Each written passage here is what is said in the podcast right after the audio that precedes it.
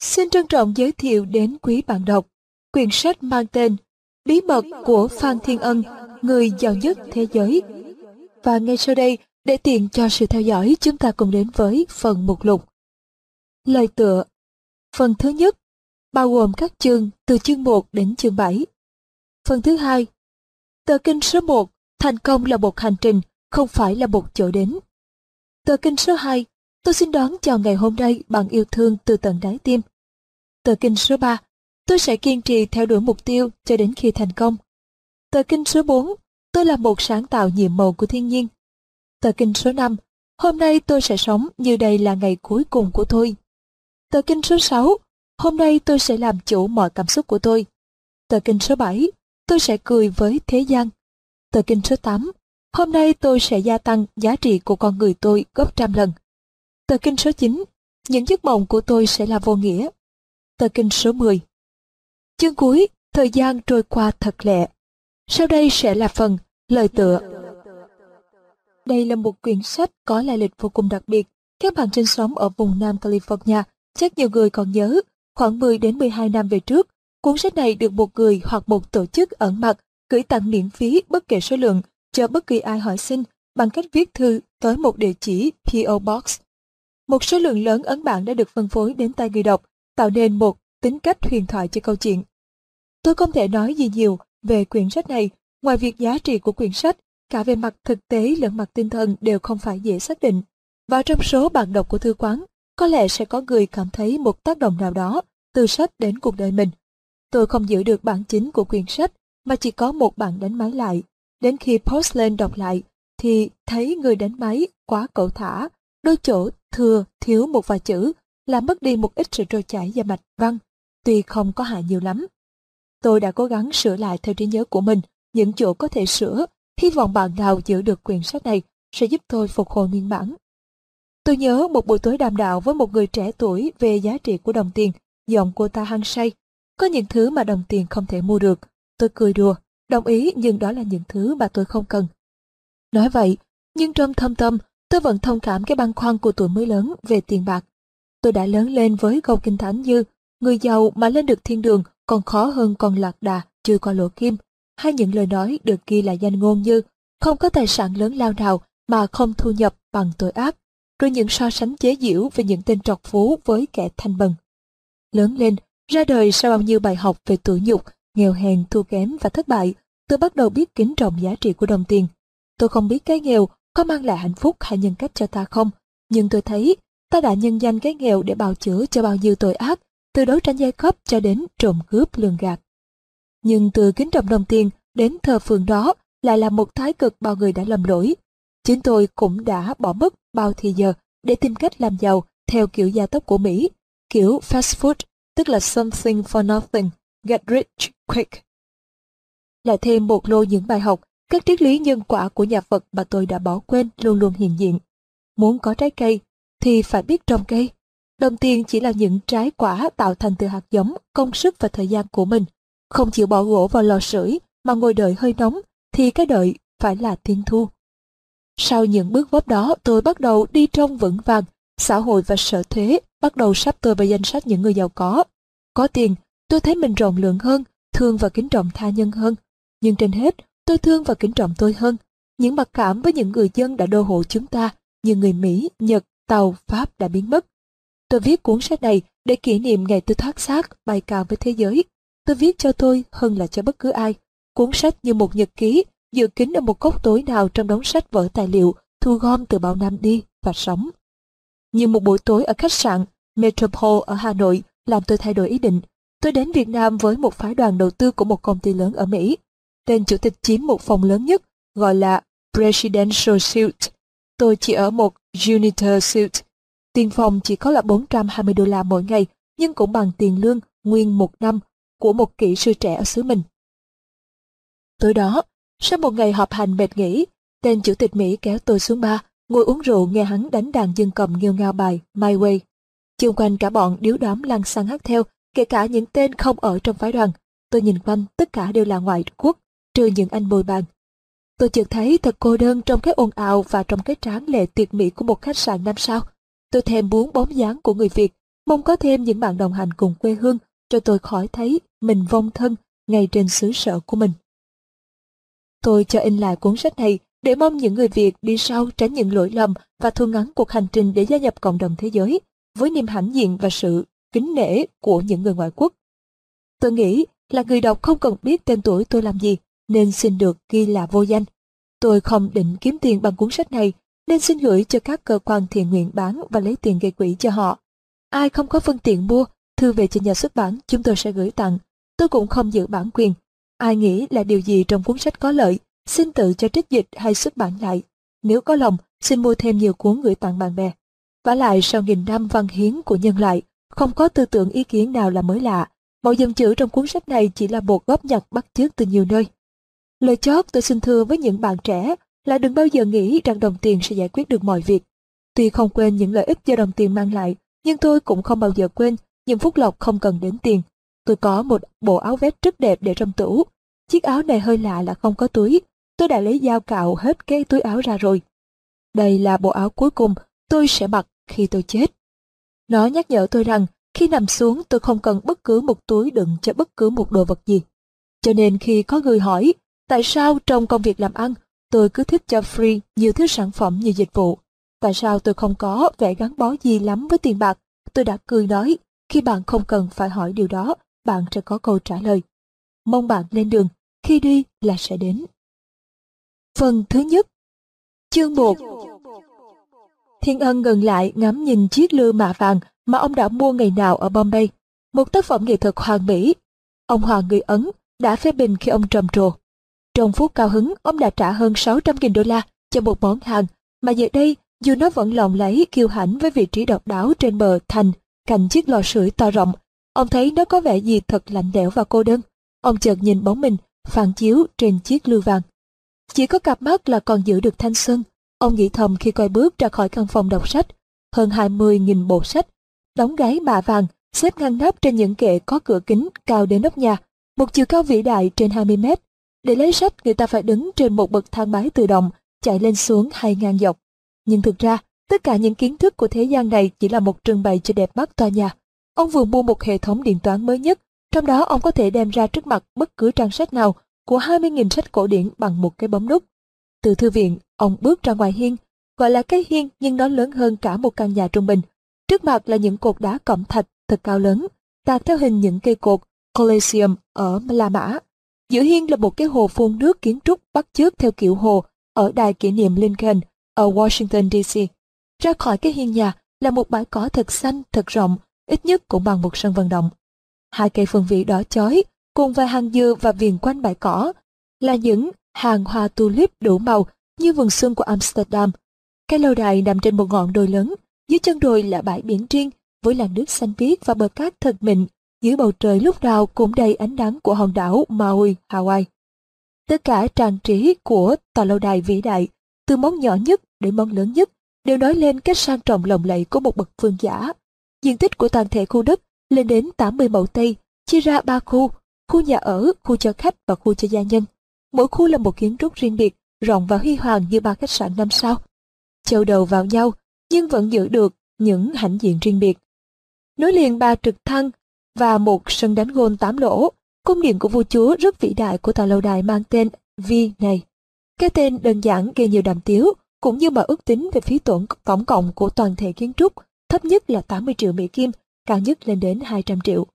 Không một khách tham nào có thể nghi ngờ về sự giàu có của Phan Thiên Ân. Với những người ngoại quốc, cái tên Thiên Ân, Phan, được thì thầm trong đệ trọng và ghen tức. Dù ông rất kín đáo và tránh né mọi ồn ào của báo chí hay dư luận, ông và những công ty của ông vẫn được nói đến thường xuyên trên những tạp chí thương mại. Họ cho ông cái bí danh là The Quiet Vietnamese và năm vừa rồi, tạp chí Forbes cho tên ông vào hàng thứ bảy trong những người giàu nhất thế giới.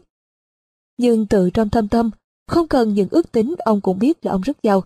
Cái giàu tiền bạc chỉ là một con số để thiên hạ thị phi. Cái giàu thực sự là sự sung mãn về sức khỏe, về tình yêu, về nhiệt tình, về sự kiên nhẫn, về cá tính, về đạo đức. Trong tất cả mọi khía cạnh, nếu tính chung, ông thực sự là người giàu nhất thế giới. Từ khi bắt đầu cuộc đời làm việc ở tuổi 16, đến năm nay ông đã 76 tuổi đời, 60 năm của thăng trầm biến đổi, của mưa bão giang hồ, của đêm dài cô độc, của thất bại và chiến thắng, của vinh quang và tủi nhục, 60 năm dâu bể.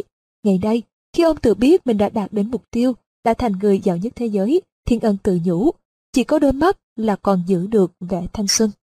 Thiên Ân bước qua khu vườn rộng rẽ vào một ngôi nhà nhỏ, khí trời của buổi sáng lạnh lạnh nhưng thật tươi mát, mỗi một hơi thở là một thần tiên.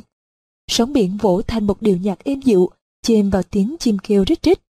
Alan Chapman, người kế toán trưởng của công ty, nhân vật thứ hai của tập đoàn, người nhân viên lâu đời nhất của Thiên Ân, người cộng sự thân tín nhất, đang đến đợi.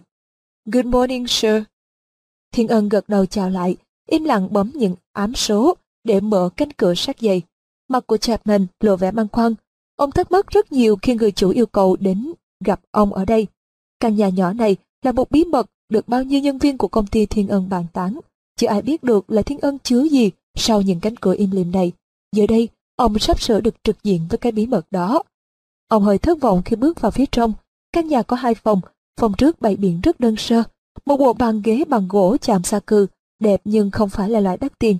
Quanh phòng là những kệ tài liệu, chắc chứa đựng rất nhiều những hồ sơ bên trong. Rải rác quanh phòng là những vật lưu niệm nhỏ nhỏ rất cá nhân, một sấp thư, vài cái hình cũ, một lư hương đồng và bức tranh không lấy gì là đẹp. Thiên ân ra dấu cho Chapman ngồi xuống rồi bắt đầu. Bạn già, tôi chưa bao giờ hỏi bạn về vấn đề này, nhưng tôi muốn bạn thử tính giùm tôi xem tất cả tài sản của tôi, trừ đi những nợ nần còn lại bao nhiêu. Chapman hơi ngạc nhiên vì Thiên Ân không bao giờ để ý đến con số này, nhưng Chapman biết rất rõ, máy điện toán trong phòng riêng của ông vẫn còn trừ hàng ngày hai con số tích sản và tiêu sản. Mỗi tối trước khi đi ngủ, ông biết chính xác là cho đến bữa tối nay, ông triệu Thiên Ân của ông có một tổng số tài sản thực sự là bao nhiêu. Thưa ngài, cho đến tối hôm qua, trị giá tài sản net worth của ngài là 4 tỷ 636 triệu đô la. Nếu ta phải phát mại tất cả trong một thời gian ngắn, số tiền thu về thực sự của ta sẽ ước tính được bao nhiêu? Chapman bắt đầu hoảng sợ. Trước, câu hỏi. Thưa ngài, trị giá nói trên là dựa trên trị giá theo đối chiếu biểu của các công ty. Các công ty này đều đang hoạt động tốt, trừ TouchPro và Vias đang lỗ lã nhẹ. Cho nên nếu tìm được người mua đứng đắn, thì số tiền thu về còn có thể cao hơn số tiền trên. Tôi ước tính là mình có thể thu hoạch trên 6 tỷ Mỹ Kim, trừ thuế lợi tức và tư bản dài hạn khoảng 2 tỷ, ngài sẽ có khoảng 4 tỷ sau cùng. Phải mất bao lâu để thanh toán hết mọi tài sản? Chapman thực sự kinh hoàng. Ồ tôi ước tính chừng 18 tháng, hơn nữa số tài sản trên thuộc diện cổ phần trên thị trường chứng khoán và những trái phiếu chính phủ, nên ngài có thể thu về 2 tỷ trong vòng 30 ngày. Phần còn lại còn tùy theo thị trường mua bán chung, nhưng nếu ngài vội vàng, tôi nghĩ là mình có thể hoàn tất mọi dịch vụ trong vòng 12 tháng. Được rồi, vậy bạn già hãy bắt đầu quy trình phát mại ngay lập tức liên lạc với các ngân hàng, các tổ hợp luật sư vân vân. Dĩ nhiên bạn già biết phải làm những gì. Chapman thấy một luồng điện mạnh chạy qua cơ thể. Ông ríu lưỡi không nói nên lời. Sau cùng ông lắp bắp. Dĩ nhiên, thương ngại tôi biết cách thức, nhưng thực sự tôi không hiểu. Tập đoàn chúng ta vừa đạt được thành quả tốt đẹp nhất trong lịch sử công ty. Năm vừa rồi, mức lời thuần của chúng ta gia tăng hơn 27%. Mọi công ty đều được chăm sóc bởi những nhà quản lý đáng tin cậy. Các hợp đồng vừa mới ký với Trung Quốc và hệ thống viễn liên cho vùng Tứ Xuyên sẽ đẩy công ty Wireless Technology lên ngang hàng với các bậc đàn anh như AT&T, mco Tôi xin lỗi ngài, tôi chưa bao giờ vấn hỏi những huấn lệnh lớn của ngài, nhưng lần này thực sự tôi không sao hiểu nổi. Thiên ân cười nhẹ, nắm lấy bờ vai ông Chapman, nhìn dịu dàng vào cặp mắt của Chapman. Bạn già tên cậy của tôi, bạn còn nhớ huấn lệnh đầu tiên của tôi khi tôi vượt tiễn bạn làm việc 35 năm rồi, phải không? Chapman không cần suy nghĩ. Thưa ngài, ngài ra lệnh là mỗi năm khi tính xong mức lời thường, lấy 30% ra từ quỹ, trao tặng cho tất cả các cơ quan từ thiện hay cá nhân nghèo khổ. Và lúc đó bạn già đã nghĩ rằng tôi là một thằng thương gia khùng, bạn có còn nhớ không? Thưa ngài, tôi quả có so đo về huấn lệnh này. Thiên ân ngửa nhìn lên trần nhà rồi quay về phía biển. Và bây giờ bạn già có đồng ý là lo ngại của bạn già hơi quá đáng không? Thưa ngài, vâng. Vậy thì bạn già hãy bình tâm, hãy tin cậy vào sự phán đoán của tôi lần này để tôi thử giải thích cho bạn già nghe về kế hoạch. Tôi năm nay cũng đã 76 tuổi, nhu cầu của tôi bây giờ rất giản dị. Vợ của tôi đã mất từ lâu, những cuộc tình tiếp theo chỉ là những giải trí nhẹ nhàng mà bây giờ tôi không còn thấy thú vị nữa. Hai thằng con trai, sáu đứa cháu nội, mười đứa chắc, đã vui hưởng đời sống riêng tư của bọn chúng, và sự nghiệp của mỗi đứa cũng đã rất là vững vàng. Tôi không còn ham muốn gì nhiều, tôi chỉ muốn giữ lại một ít của cải để có thể sống thoải mái trong những ngày còn lại. còn tất cả tôi muốn phân phát chúng cho những người xứng đáng trước khi tôi chết. Không muốn ai sâu xé hay hiểu lầm khi tôi nằm xuống. Thưa ngài, đừng nói dại dột, sức khỏe ngài vẫn hoàn hảo. Thiên ân đưa ngón tay ra dấu cho Chapman yên lặng. Tôi muốn ngày hôm nay, bạn hãy thảo ra một kế hoạch chi tiết trong việc phát mại toàn diện tất cả những tài sản của tôi. 30% trong tổng số, bạn sẽ chia đều cho gia đình tôi theo danh sách này.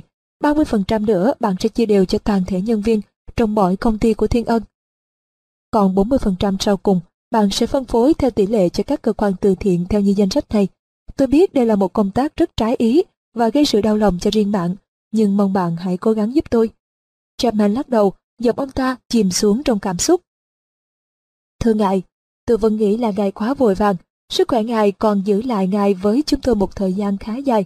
Tôi không hiểu, tôi yêu thương ngài với tất cả thành kính và tôi muốn tiếp tục ở bên ngoài, phục vụ và học hỏi, nhưng ý ngài là trên hết. Chapman à, tôi yêu cái cá tính đặc biệt của bạn già, bạn luôn luôn lo lắng cho người khác hơn là cho bản thân mình. Bạn có nghĩ gì về tương lai của bạn không khi tập đoàn các công ty thiên ân không còn hiện hữu? Tôi đã theo ngài 35 năm nay, tôi đã quên tôi, chỉ có hạnh phúc của ngài là điều tôi quan tâm. Thiên ân nắm chặt tay Chapman, ông nói với tất cả trường mến. Tôi muốn bạn chuyển ngay qua trương mục của bạn 50 triệu Mỹ Kim và tôi muốn bạn tiếp tục ở cạnh bên tôi cho tới khi tôi trả được một món nợ mà tôi đã hứa hẹn từ 50 năm trước. Khi tôi trả xong lời hứa, tôi sẽ tặng bạn tòa lâu đài này và sẵn sàng nằm xuống trong an bình. Người kế toán trưởng giật mình như vừa thức dậy từ một cơn mê.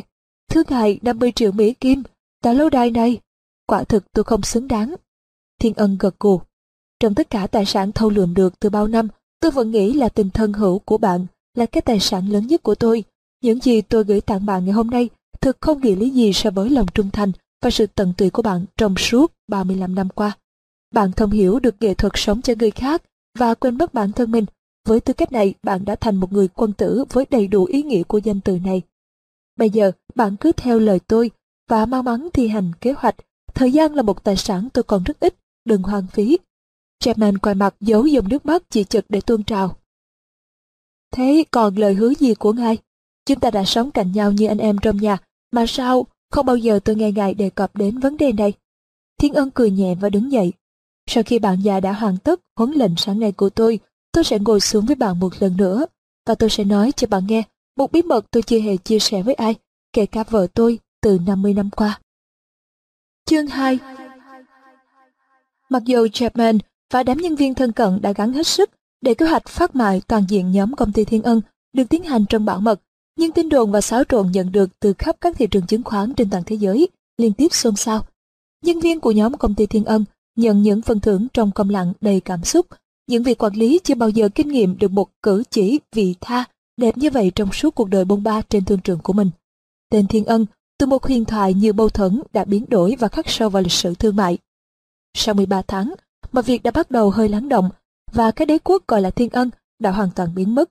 Chapman đã hoàn thành chương trình giải tư 5 tháng sớm hơn định kỳ. Nàng triểu, nỗi buồn với tất cả mất mát, Chapman gọi điện thoại cho Thiên Ân báo tin công tác đã hoàn thành như ý chủ. Thiên Ân vắn tắt nói cho đến gặp ông ta sáng mai ở căn nhà nhỏ cạnh khu vườn của tòa lâu đài. Thiên Ân đã chờ sẵn phía phòng bên trong, mặt ông thực thư thái, nhìn những cánh chim hải âu đang đùa giỡn trên bờ cát mịn. Chapman gõ nhẹ vào cánh cửa mở rộng, Thiên Ân ra dấu cho Chapman ngồi xuống. Ông nhìn thẳng vào cặp mắt buồn rầu của Chapman. Just fini. Vâng thưa ngài, tất cả coi như hoàn tất. Bạn già thân mến, đừng buồn rầu nữa, Tôi cảm ơn sự nhanh nhẹn và hiệu năng của bạn. Hãy theo tôi vào trong căn phòng này. Thiên ân lại bấm những mật mã và ổ khóa tự động. Cánh cửa mở ra. Cha mình lại thất vọng khi chẳng thấy gì. Một căn phòng nhỏ hoàn toàn trống trải. Ngoài cái rừng sắt cũ kỹ nằm trên in trên một kề gỗ, ngay giữa căn phòng. Thiên ân mở cánh cửa sổ, ánh nắng hắt vào, cho thấy rất nhiều bụi bặm và ổ nhện đã lâu lắm chưa ai đặt chân đến căn phòng này. Bạn già có ngạc nhiên và thất vọng về căn phòng này không? Thưa ngài, tôi không dám có ý kiến. Nhưng chắc bạn cũng nghe rất nhiều lời đồn đại về căn phòng bí mật này. Vâng thưa ngài, ai cũng rỉ tai là ngài đã giấu kín trong căn phòng này và trong căn nhà có một bí mật gì ghê gớm lắm. Bạn già, tôi cũng nghe nhiều. Nào là bao nhiêu kim cương, bảo vật chất đầy trong thùng phi 50 năm gallons. Nào là một vài bộ xương của những kẻ thù của tôi. Nào là tôi đã giam giữ một đứa con gái điên trong căn phòng này. Chỉ có một cái rương nhỏ nào bạn hãy giúp tôi mở cái rương này lấy cái búa cạnh cửa, lâu ngày chắc chìa khóa đã rỉ mục rồi. Thiên Ân và Chapman quỳ xuống tháo sợi dây xích, dày, đang quấn quanh chiếc rương. Sau 10 phút đập rồi lắc, cuối cùng hai ông già mở được cái khóa của sợi dây xích, rồi mất thêm 15 phút nữa mới leo hay mở ra được cái rương cũ kỹ. Chapman càng kinh ngạc hơn khi thấy trong rương không có gì ngoài những cuốn tập bằng da, trên đó có những dòng chữ Hán, viết nắng nó rất đẹp theo lối xưa của người Tàu, những cuốn tập bằng da, cái bí mật gì đây? Thiên ân cầm lên một cuốn tập da, ôm vào trong lòng, và mắt thì nhắm nghiền lại. Trong khoảnh khắc khuôn mặt của ông biến dạng trong thật thanh bình, như người thiền vừa đạt đến cái ngộ. Ông đứng dậy, từ tốn. Nếu căn phòng này chứa đầy kim cương lên tận trên trần nhà, giá trị của chúng cũng không thể nào so sánh với những cuốn tập da mà bạn vừa nhìn thấy. Tất cả những thành công, hạnh phúc, bình an và tiền bạc mà tôi đã an hưởng đều trực tiếp liên quan đến những cuốn tập này. Cái nợ của tôi với chúng và bậc cao nhân, tác giả của chúng là một món nợ tôi không bao giờ trả hết. Chapman đi từ kinh ngạc này đến kinh ngạc khác. Thì ra đây là bí mật mà ngài đã nói. Những tập gia này có liên hệ gì đến lời hứa mà ngài đã nói là phải giữ không? Đúng. Những câu văn trên những cuốn tập này chứa đựng những gì mà giá trị còn quý hơn một kho kim cương. Xin ngài cho biết. Tôi gọi những gì viết trên cuốn tập gia là những tờ kinh, những lời chỉ dạy của tiền nhân. Tất cả những tờ kinh đều chứa đựng một nguyên lý, một định luật, một sự thật căn bản mà người đọc phải thấu hiểu và ghi khắc vào trong tiềm thức. Khi người đọc đã chôn được những nguyên lý này vào tận bản năng của hắn, hắn sẽ có quyền lực để thâu lượm tất cả giàu sang mà hắn chọn. Chapman nhìn không chớp vào những tờ kinh, ông vẫn chưa hiểu nổi. Giàu như ngài. Cả thảy là 10 tờ kinh, nhưng chỉ có tất cả 9 nguyên lý chứa đựng trong 9 tờ kinh. Tờ kinh đầu tiên là tờ chỉ dẫn cách thức để thấu hiểu và nhập tâm những nguyên lý đó. Người đọc phải thuộc lòng từng tờ kinh theo thứ tự đã ghi sẵn. Như vậy đâu có gì là khó khăn lắm. Thực vậy nó rất đơn giản, nhưng người đọc phải bỏ mất nhiều thời giờ để học thuộc lòng, và chăm chú thấu hiểu ý nghĩa của từng chữ, thì những nguyên lý chứa trong tờ kinh mới có thể nhập vào tâm thức hắn, chôn sâu vào trong tiềm thức. Kết quả sau cũng là nguyên lý đó sẽ trở thành một thói quen không thể bỏ được. German cầm lên một tờ kinh, đọc qua những dòng chữ Hán mà ông không hiểu. Ông tò mò nhìn về phía Thiên Ân. Xin lỗi ngài cho tôi táo bạo hỏi vấn ngài, tại sao ngài lại không chia sẻ những nguyên lý này cho người khác, nhất là những đám nhân viên trung thành lâu năm của ngài?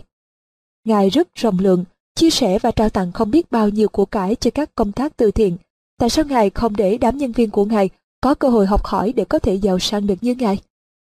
Ít nhất, nếu họ học được một hai nguyên lý thôi, họ cũng trở thành những nhân viên hữu dụng hơn cho công ty. Tại sao ngài lại giữ kín những nguyên lý, kiến thức này suốt mấy chục năm qua? Tôi không có lựa chọn nào khác. 56 năm trước, khi được giao lại những tờ kinh này, tôi phải thề trong danh dự là tôi chỉ chia sẻ những bí mật này cho đúng một người mà thôi. Tôi không hiểu được lý do của lời yêu cầu kỳ lạ này. Tôi được áp dụng những nguyên lý cho chính đời tôi, cho đến khi một người khách lạ nào sẽ đến, nhận lại những tờ kinh. Tôi sẽ nhận ra người này bằng trực giác, bằng những dấu hiệu siêu hình. Tôi sẽ giao những tờ kinh này dù người khách kia có thể không yêu cầu hay tìm kiếm. Ngài sẽ chờ cho đến bao giờ? Tôi không biết. Nhưng mà, trong 56 năm qua tôi đã thấu hiểu và áp dụng tận tình những nguyên lý chứa trong những tờ kinh. Tôi đã thành công ngoài sức dự tưởng. Tôi đã trở thành một trong những người giàu nhất thế giới. Không những so bằng của cải, mà còn giàu trong tình yêu, trong tình bạn, tâm hồn và trí tuệ. Bạn già chắc có nhận thấy là đôi khi trong huấn lệnh của tôi hơi kỳ cục và khác người đời. Bạn vẫn cãi và cho là tôi sai, nhưng cuối cùng tất cả huấn luyện của tôi đều đem lại những thành quả hết sức tốt đẹp. Những khôn ngoan này tôi không là kẻ sáng tạo, mà chỉ là một tên bắt chước. Những khi nguyên lý thấm nhập vào bản năng, cả bắt chước của tôi đã vô cùng sáng tạo. Thế ngài vẫn tin là một người khách lạ sẽ đến sẽ nhận lại những tờ kinh này sau bao nhiêu năm chờ đợi ư? Vâng, thiên ơn nhẹ nhàng, để lại những tờ kinh thật ngăn nắp vào chiếc rương cũ. Ông để nắp rương lại giọng thật trầm. Bạn sẽ ở lại cạnh tôi cho đến ngày đó chứ? Thưa ngài, với tất cả hân hạnh và lòng thành, Chairman nắm chặt tay Thiên Ân, rồi phụ người chủ khóa lại những sợi dây xích. Sau khi cửa phòng đã khóa, Chairman bùi ngùi từ biệt. Thiên Ân nhìn theo bóng bàn già đầy cảm xúc, gió ngoài biển hôm nay thổi mạnh, những cành cây dưới chùm lá rung động, làm xáo trộn cái yên tĩnh của những con chim vẫn đùa chơi trên bãi cỏ. Dưới xa, một chút bụi mà sau tảng đá lớn phía chân ngọn đồi. Thiên Ân vuốt nhẹ mái tóc đậm sương, ông thấy lạnh lạnh, nhất là trong tận đáy hồn ngọn gió dị vãng ngày nào ở Nha Trang. Ông ngậm ngùi để trí suy tưởng quay về dòng thời gian ngày mới lớn. Chương 3 Buổi trưa hè của Nha Trang không giống như một thời điểm nào trên thế giới, nhất là thời Pháp thuộc. Những năm 40, dù thế giới đang biến động mạnh, Nha Trang vẫn im lìm trong cái thanh bình thu gọn của một tỉnh lẻ. Và trưa ngày hè, thật nóng thật ẩm, con người chạy trốn dưới những tàn cây, trong những căn nhà, tạo cho tỉnh cái vắng lặng mệt mỏi. Nhưng bù lại tiếng sóng vỗ và chút gió hiu hiu là ru ngủ thật thần tiên. Cái villa của Lương Thành nằm cạnh biển, phía sau tòa thị xã. Mỗi năm ông ta ra đây vài tuần để nghỉ mát, các cơ sở thương mại của ông đều ở tại Sài Gòn. Chiến tranh thế giới đang bùng nổ chung quanh, từ Miến Điện đến Triều Tiên và Lương Thành lợi dụng tối đa, sự thiếu hụt trầm trọng về mọi mặt hàng ở khắp nơi. Chiến tranh càng lớn mạnh, tiền bạc Lương Thành càng tích lũy. Những ngày ở Nha Trang này là những ngày yên ổn nhất của Lương Thành. Ông không muốn ai quấy rầy cái yên tĩnh đó. Vậy mà thằng Thiên Ân lại xin gặp, chuyện khẩn cấp. Hắn một cô cha mẹ từ thuở mới đẻ. Ông thương tình giúp đỡ tiền bạc cho chú họ hắn, có phương tiện để nuôi. Năm 13, nó cần việc làm. Ông cho làm tài xế một chiếc xe vận tải chở hàng của ông. Lần đi Nha Trang này, hắn xin thay tên tài xế riêng, lái cho gia đình ông đi nghỉ mát. Ông hơi bực nên sẵn giọng nói khi hắn vừa thò đầu vào. Mày muốn gì? Làm gì mà phải khẩn cấp, nói chuyện quan trọng. Việc tài xế xe vận tải của mày không được như ý sao? Thằng bé cúi mặt nhìn xuống tấm thảm đó. Thưa chú, không. Tại sao? Giờ giấc chiều và bất thường hả? Hay là mày không đủ sức? Thưa chú, không. Vậy thì nói cho tao nghe rõ coi mày muốn yêu cầu cái gì. Cũng như nói rõ lý do của lời yêu cầu này.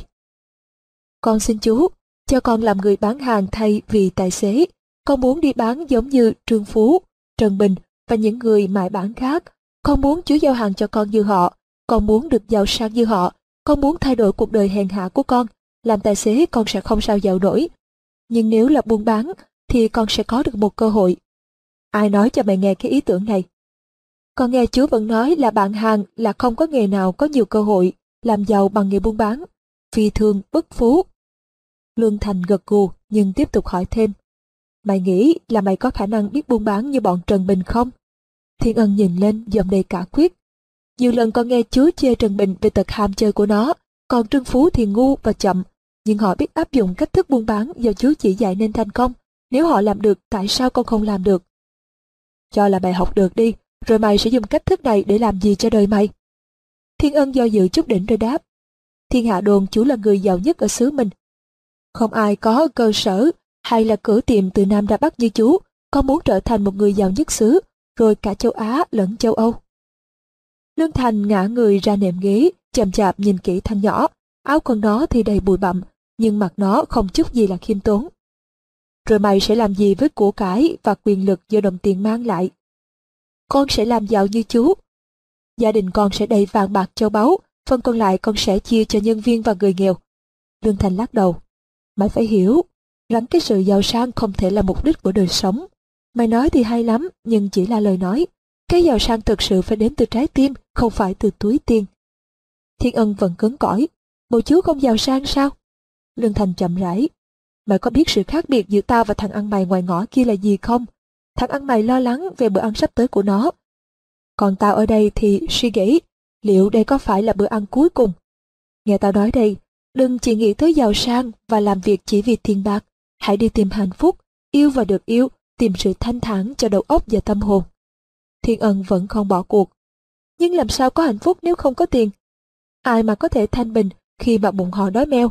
Ai mà bày tỏ được yêu thương khi lo không đổi cơm ăn và áo mặc cho chính gia đình mình? Chính chú đã nói, sự giàu sang là một phước lộc và nó mang niềm vui đến cho mọi người. Con là người muốn cái phước lộc đó. Con cho rằng người nào nghèo là người đó thiếu khả năng hay thiếu tham vọng. Con thì lại có thừa hai yếu tố này. Lương Thành không cãi thêm nữa. Tự nhiên sao mày lại nổi chứng với tham vọng này vậy? Mày nói chuyện phải lo cơm ăn áo mặc cho gia đình, mà mày đã có gia đình gì đâu? Thiên ân đỏ mặt. Tháng trước khi chú sai con xuống Cần Thơ, đưa hàng cho tiệm Thái Hưng, còn có gặp đứa con gái của ông chủ tiệm. À, bây giờ mới rõ sự thật. Tình yêu không phải lý tưởng cao xa, mới là động lực, thúc đẩy. Con gái của Thái Hưng dĩ nhiên không bao giờ chịu lấy một tên tài xế, nhưng một người mại bản chắc phải được. Thôi được, để ta giúp mày buôn bán. Thiên ân quỳ xuống ôm chân Lương Thành. Chú đã cứu giúp đời con một lần sau khi mồ côi. Đây là lần thứ hai con mang ơn chú. Lương Thành kéo hắn đứng dậy. Mày để dành lời cảm ơn đó đi đã. việc mà tao giúp sẽ chỉ là một hạt cát so với cái hòn núi mà mày phải tự lo mà di chuyển. Thiên ân hơi lo âu. Nhưng chú không dạy con những nguyên tắc cách thức để trở thành một người mại bản thành công sao? Không. Lúc mày còn mồ côi, tao có thể đem mày về nhà nuôi nấng chiêu chuộng và cho mày đủ thứ vật chất để có một nếp sống nhàn hạ. Tao đã không làm như vậy. Tao đã để mày bắt đầu cuộc đời làm việc bằng chân tài xế. Vì tao tin là nếu trong mày có ngọn lửa tham vọng, lần lần nó sẽ cháy bung ra ngoài. Trưa nay tao cũng sung sướng khi nhìn ý chí trong mắt mày và nghị lực trên khuôn mặt mày. Cái phán đoán của tao rất đúng, nhưng mày vẫn phải chứng minh là có nhiều thực lực trong lời của mày nói, không phải chỉ là thùng rỗng. Thiên ân im lặng, nhập tâm từng lời nói của Lương Thành. Trước hết, mày phải chứng tỏ cho tao, và quan trọng hơn là cho chính mày, rằng mày có thể chịu đựng được những thử thách của nếp sống của một tên mại bản. Nó không dễ dàng gì. Ta đã nói nhiều lần là không gì làm giàu nhiều như nghề buôn bán mà thành công. Nhưng sở dĩ cái giàu sang nó lớn lao như vậy là vì rất ít người thành công. Bao nhiêu người đã gánh nhận những thất vọng và thất bại. Dù họ có đầy đủ những khả năng để làm giàu, họ không nhận chân được điều này. Bao nhiêu người đã run sợ và nghi ngờ khi phải trực diện những trở ngại. Họ coi những trở ngại như là một kẻ thù, khi thực sự trở ngại là một người bạn tốt. Trở ngại rất cần yếu, vì trong tất cả công việc và nghề nghiệp quan trọng, thắng lợi chỉ có thể đến sau bao nhiêu chiến trận và thất bại. Nhưng sau mỗi chiến trận, mỗi thất bại, khả năng và nghị lực của mày sẽ gia tăng, sự can đảm và sức chịu đựng sẽ nhạy bén hơn. Kết quả sau cùng là có một niềm tin mới, một ý chí mới. Do đó trở ngại là một người bạn tốt, bắt mày phải trở thành giỏi hơn hay bỏ cuộc. Mỗi một thất vọng là một cơ hội để tiến tới, tránh né chúng là mày sẽ vứt đi tương lai của mày. Thiên ân gật gù muốn đáp lời, nhưng Lương Thành ra dấu bảo im. Ông tiếp tục. Thêm vào đó, mày đã chọn một nghề nghiệp có thể nói là cô đơn nhất thế giới. Ngay cả thằng thu thuế bị khinh ghét cũng được về nhà khi trời tối. Ngay cả thằng lính Lê Dương cũng có bạn bè trong trại lính mỗi đêm. Mày sẽ phải nhìn bao nhiêu hoàng hôn trong cô quạnh. Thật xa gia đình và bạn bè, không có một cảnh nào buồn hơn khi mày phải đi ngang một căn nhà lạ trong một tỉnh lạ, nhìn gia đình người khác quây quần trước bữa cơm chiều, đùa giỡn với nhau. Những phút cô đơn này sẽ đem đến cho mày biết bao nhiêu là cám dỗ. Giọng Lương Thành trầm xuống. Phản ứng của mày trước những cám dỗ này sẽ ảnh hưởng rất nhiều đến sự nghiệp của mày. Khi chung quanh mày chỉ có một mình mày và một mớ hàng, mày sẽ cảm thấy vô cùng là rối loạn. Những mục đích, những giá trị đều bị lạc hướng và những hành động của mày đôi khi trở thành ngu xuẩn và đem đến những hậu quả khó lường. Bao nhiêu người với những khả năng rất cao về nghề mại bản đã chôn vùi sự nghiệp của họ trong cảnh huống đó. Ngoài ra, không ai sẽ ăn ủi hay đùa chơi với mày khi mày thua lỗ, chỉ có những đứa muốn lợi dụng. Con sẽ cẩn thận và sẽ theo đúng lời chú dặn. Được rồi, mình sẽ bắt đầu, tao sẽ không nói thêm gì nữa. Mày vẫn còn là một con sâu, cho đến khi nó hóa bướm, sâu vẫn là sâu. Cho đến khi mày tạo cho mày một sự nghiệp, mày vẫn chưa thể là một tên mại bản. Bao giờ con bắt đầu? Thứ hai, khi về lại Sài Gòn, mày đến kho hàng số 6, gặp thằng Mười Thanh, nó sẽ lập một trường mục mới cho mày và sẽ giao cho mày lô hàng đầu tiên. Một hãng dược phẩm bên Hòa Lan mới cho công ty tạo độc quyền bán tại Đông Dương một loại thuốc mới chữa bệnh sốt rét, công hiệu gấp trăm lần loại quinquina vẫn đang sử dụng. Mày sẽ lấy khoảng một nghìn hộp rồi đi thẳng lên Pleiku, Passe. Đường đi còn khó khăn, nhiều chỗ mày phải đi thuyền, dân trên đó cũng còn nghèo lắm. Mấy thằng mày bạn của tao chê không thèm lên bán, và tụi dân không có tiền mua, nhưng tao đã bán rất nhiều hàng ở khu này, mày sẽ ở lại quanh các làng thượng cho đến khi bán hết. Thiên ân cố giấu vẻ vui sướng trong giọng nói của hắn. Rồi tiền bạc thì chú sẽ tính với con ra sao? Tao để cho mày giá sĩ là hai đồng một hộp như bao nhiêu bạn hàng khác. Mày nợ tao hai nghìn đồng, mày muốn bán ra bao nhiêu thì tùy mày. Khi trở về, mày trả cho tao số tiền hai ngàn, dư bao nhiêu thì là phần của mày. Thiên ân gật gù, trong trí hắn đã bắt đầu phát họa một chương trình làm việc cho ngày mai. Lương Thành vỗ nhẹ lên vai tên tài xế muốn Thành mại bản. Khi nào mày về, nếu mày có thấy rằng nghề này không có hấp dẫn gì thì mày cũng đừng xấu hổ. Tao sẽ cho mày trở lại chân tài xế thôi. Đừng bao giờ xấu hổ vì đã gắn làm. Những đứa thực sự thất bại là những đứa không bao giờ dám làm. Khi mày trở về, tao sẽ bàn thêm với mày về kết quả chuyến đi, rồi mình sẽ tiếp tục tính toán cho những bước tới. Thiên ân cúi đầu chào, quay bước ra, nhưng ông già vẫn chưa xong. Có một điều mày luôn luôn ghi nhớ khi bắt đầu cái nếp sống mới này, đó là mày sẽ vượt qua được bất cứ trở ngại gì, dù lớn lao và khó khăn đến đâu, nếu mày giữ vững ý chí. Và kẻ nào càng có nhiều tham vọng thì càng gặp nhiều trở ngại. Thất bại sẽ phải lùi bước, nếu ý chí thành công của ta đủ mạnh. Lương Thành tới gần Thiên Ân nhìn thẳng vào mắt hắn. Mày có hiểu hết ý của tao không? Có thưa chú. Vậy thì mày lặp lại tao nghe. Thất bại sẽ phải lùi bước nếu ý chí thành công của ta đủ mạnh. Chương 4 Thiên Ân đẩy đĩa cơm ăn dở qua một bên, hắn không làm sao nuốt nổi, bụng hắn đầy những buồn rầu để có thể chứa thêm bất cứ món gì khác vào trong. Ngày mai nữa là đã 8 ngày ở Passe. Suốt đời tháng qua, từ khi đến Pleiku rồi qua biên giới đi về vùng hạ Lào này, hắn đã mòn gót trên tất cả những nẻo đường, từ hẻo lánh đến công đúc, từ thành thị đến thôn bản xa xôi. Hắn nhìn chiếc vali dưới chân, một ngàn hộp thuốc vẫn còn nguyên vẹn. Tất cả những ồn ào chung quanh quán ăn không làm sao xua tán được ý nghĩ liên miên trong đầu hắn. Cái nghi ngờ sâu xé biết bao tên mài bản từ thuở khai thiên đang bắt đầu xâm nhập đầu hắn. Tại sao thiên hạ không chịu bỏ chút thì giờ nghe lời giải thích của mình? Làm sao để gây sự chú ý? Tại sao mà chưa nói được năm câu, họ đã đóng sập cửa lại như thế? Tại sao họ không có một chút hào hứng nào khi mình nói về công hiệu của thứ thuốc mới? Thiên hạ nghèo đến như vậy sao? Không dám thử một loại thuốc đắt tiền hơn, dù rất công hiệu. Tại sao họ cứ nói để lần khác? Tại sao mình lại có sự hoài nghi phải gõ cửa những cánh cửa khép kín? Tại sao mình cứ ngại về cái giá hàng của mình quá cao? Hắn lắc đầu, khinh ghét cái thất bại hèn hạ này. Có lẽ đây không phải là nghề nuôi sống hắn. Có lẽ nó chỉ đến nên là một tên tài xế với giấc mộng bình thường, là một tên mài bản, may lắm thì hắn huề vốn sau khi khấu trừ chi phí mỗi ngày. Lương Thành gọi hắn là gì? Tên chiến sĩ trẻ tuổi tài cao. Trong giây phút này, hắn chỉ muốn yên thân ngồi trên chiếc xe vận tải của hắn, lang thang trên những con đường đã định sẵn. Rồi hắn hình dung đến khuôn mặt và mái tóc của Mỹ Hương, đến ông cha già khó tính của nàng, đến cái cửa tiệm Thái Hưng đồ sộ và hắn xua gạt ngay những nghi ngờ. Tối nay, hắn sẽ về bản Chu Khang, xin ngủ nhờ một nhà tốt bụng để tiết kiệm tiền khách sạn ở đây, và hắn tự hứa ngày mai sẽ bán hết số thuốc này. Hắn sẽ mở miệng với những lời thật là hoa mỹ, và người nghe sẽ không thể nào từ chối. Hắn sẽ dậy thật là sớm, trước khi mặt trời mọc, đi bộ khoảng 2 tiếng về thành phố này. Hắn sẽ bắt đầu với phòng mạch lớn nhất, rồi xuống tận những tiệm tạp hóa thật nhỏ. Chỉ một hai ngày, hắn sẽ quay trở về Sài Gòn với số tiền lời thật cao. Hắn kéo đĩa cơm lại và cố ăn cho hết, để lấy thêm sinh lực. Lương Thành sẽ hãnh diện vì hắn đã không bỏ cuộc trước bao nhiêu thất vọng. Hắn sẽ trở về trong thắng lợi. Thực sự, gần một tháng để bán một ngàn hộp thuốc là quá lâu, nhưng hắn biết rằng hắn chỉ cần khoảng ba tuần, rồi hai tuần, rồi một tuần. Với sự chỉ dạy của Lương Thành, hắn sẽ bán một nghìn hộp thuốc trong vòng vài giờ. Hắn sẽ trở thành tên mại bản giỏi nhất và giàu nhất của Sài Gòn. Thiên hạ sẽ ca tùng hắn. Hắn rời khỏi tiệm ăn, bắt đầu đi bộ về hướng Bắc. Phải hơn 12 cây số, có ngọn đồi cao trước mặt tới bản Chu Khang. Trời bắt đầu lạnh, gót giày của hắn bắt đầu mòn, nên hơi lạnh đã thấm tận lòng bàn chân. Cái vali trên tay nặng gần như nghìn ký, con đường không xe cộ, nhỏ và gồ ghề buổi chiều của một tên lữ hành cô độc. Ngày mai chắc chắn phải khá hơn, nhưng hắn bắt đầu hiểu tại sao Trương Phú, Trần Bình tránh né vùng thường nghèo nàn này. Bọn chúng đói không ai có thể bán gì được cho dân ở đây, và mỗi khi hắn thất bại trong sự thuyết phục, những lời phẩm bình này trở lại như một ám ảnh trong đầu.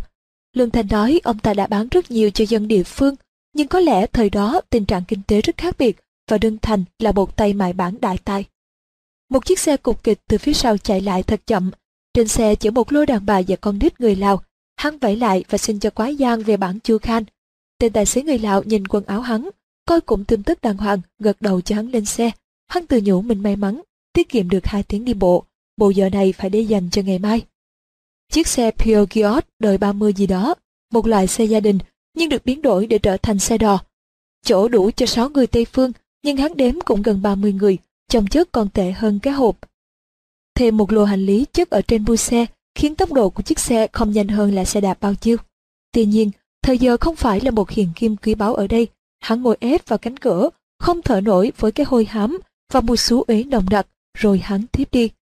Một cánh tay lai hắn trở dậy, tên tài xế già ra dấu cho hắn ngồi xuống. Mọi người trên xe đã đi hết từ bao giờ. Trời tới hẳn, ngọn đèn le lói từ phía thật xa, là ngọn đèn duy nhất trong một đêm không trăng sao này. Hắn hỏi tên tài xế, có phải đây là bạn Chu Khan? Trong tiếng Lào chập chững của hắn, tên tài xế chỉ giơ tay xua đuổi hắn xuống. Trả tên tài xế tiền xe, hắn ôm chiếc vali tần ngần không biết đi về hướng nào. Hắn tự nhủ, thôi cứ tìm một nơi ngủ tạm, rồi sáng mai sẽ hỏi rõ đường xá, trở về Passe. Hắn quyết định tiến về phía ngọn đèn duy nhất. Tưởng là gần nhưng cũng mất hơn nửa tiếng, hắn mới leo đến nơi. Con đường quanh co, thật trơn trượt nằm trên một ngọn đồi nhỏ. Đó là một cái nhà sàn, trung bình như những nhà sàn khác ở khu Hà Lao này. Hắn bước lên nước thang, gỗ cũ và mục như sắp gãy. Hắn gõ nhẹ, rồi gõ nhẹ, một hồi lâu, chiếc cửa hé mở. Khuôn mặt của một thiếu phụ Tây Phương hiện ra. Ông muốn hỏi ai bằng tiếng Pháp. Hắn được cho học trường Pháp từ nhỏ nên rất mừng. Tôi đi lạc, tôi muốn về bản Chu Khan, nhưng xe lại đưa đến đây. Tôi tìm chỗ ngủ tạm đêm nay để sáng mai tìm đường về Passe. Trong im lặng, người đàn bà mở cửa bầu quần áo của người nữ tu, thiên ân vội vàng. Merci, Master. Cảnh tượng bên trong căn phòng làm thiên ân kinh ngạc. Cái nhà sàn chỉ rộng chưa quá 40 mét vuông, mà nằm la liệt ít nhất là 300 người, ngoại trừ hơn chục chiếc giường đôi hai tầng, tất cả đều nằm dài trên chiếu dưới sàn gỗ, đủ mọi lứa tuổi, từ đứa bé con bú sữa mẹ đến ông già hom hem gần đất xa trời. Dù chỉ có một ngọn đèn măng sông giữa phòng, Thiên Ân cũng nhận rõ là mọi người coi như đã mất thân sắc. Tháng rồi, cả làng bị bệnh dịch. Một giống mũi từ phương Bắc xuống gây bệnh sốt rét cho hơn 60% dân làng. Tôi đã kêu cứu Passe, mà Bộ Y tế ở đó cũng không còn thuốc men hay tiền bạc gì để mà cung cấp, họ chỉ nằm chờ chết. Chỉ vài ba ngày nữa tôi không làm gì được. Người nữ tu giọng buồn rầu, rồi bà chỉ cho Thiên Ân một gốc còn lại gần cánh cửa. Ông có thể ngủ tạm chỗ này, chúc ông ngủ ngon. Thiên Ân tần ngần suy nghĩ, hắn nhìn chiếc vali, thấy rõ qua lớp vỏ da là một ngàn hộp thuốc HD305. Hắn quay lại nhìn những khuôn mặt gần hắn, rồi xa hắn, những khuôn mặt của bất hạnh và chịu đựng. Những khuôn mặt của sự đầu hàng vô điều kiện, những khuôn mặt của sự sống đang lè lói như ngọn đèn nhỏ, chờ cơn gió mạnh để tắt lịm. Tay hắn run run, cái ổ khóa của vali thật quen thuộc, hắn đã mở ra biết bao lần để lấy những hộp thuốc đưa mẫu mời mọc. Những hộp thuốc này sẽ là chìa khóa để mở một cánh cửa huy hoàng cho tương lai của hắn. Thiên Ân nhắm nghiền mắt lại và thở dài, hắn không còn một lựa chọn nào khác.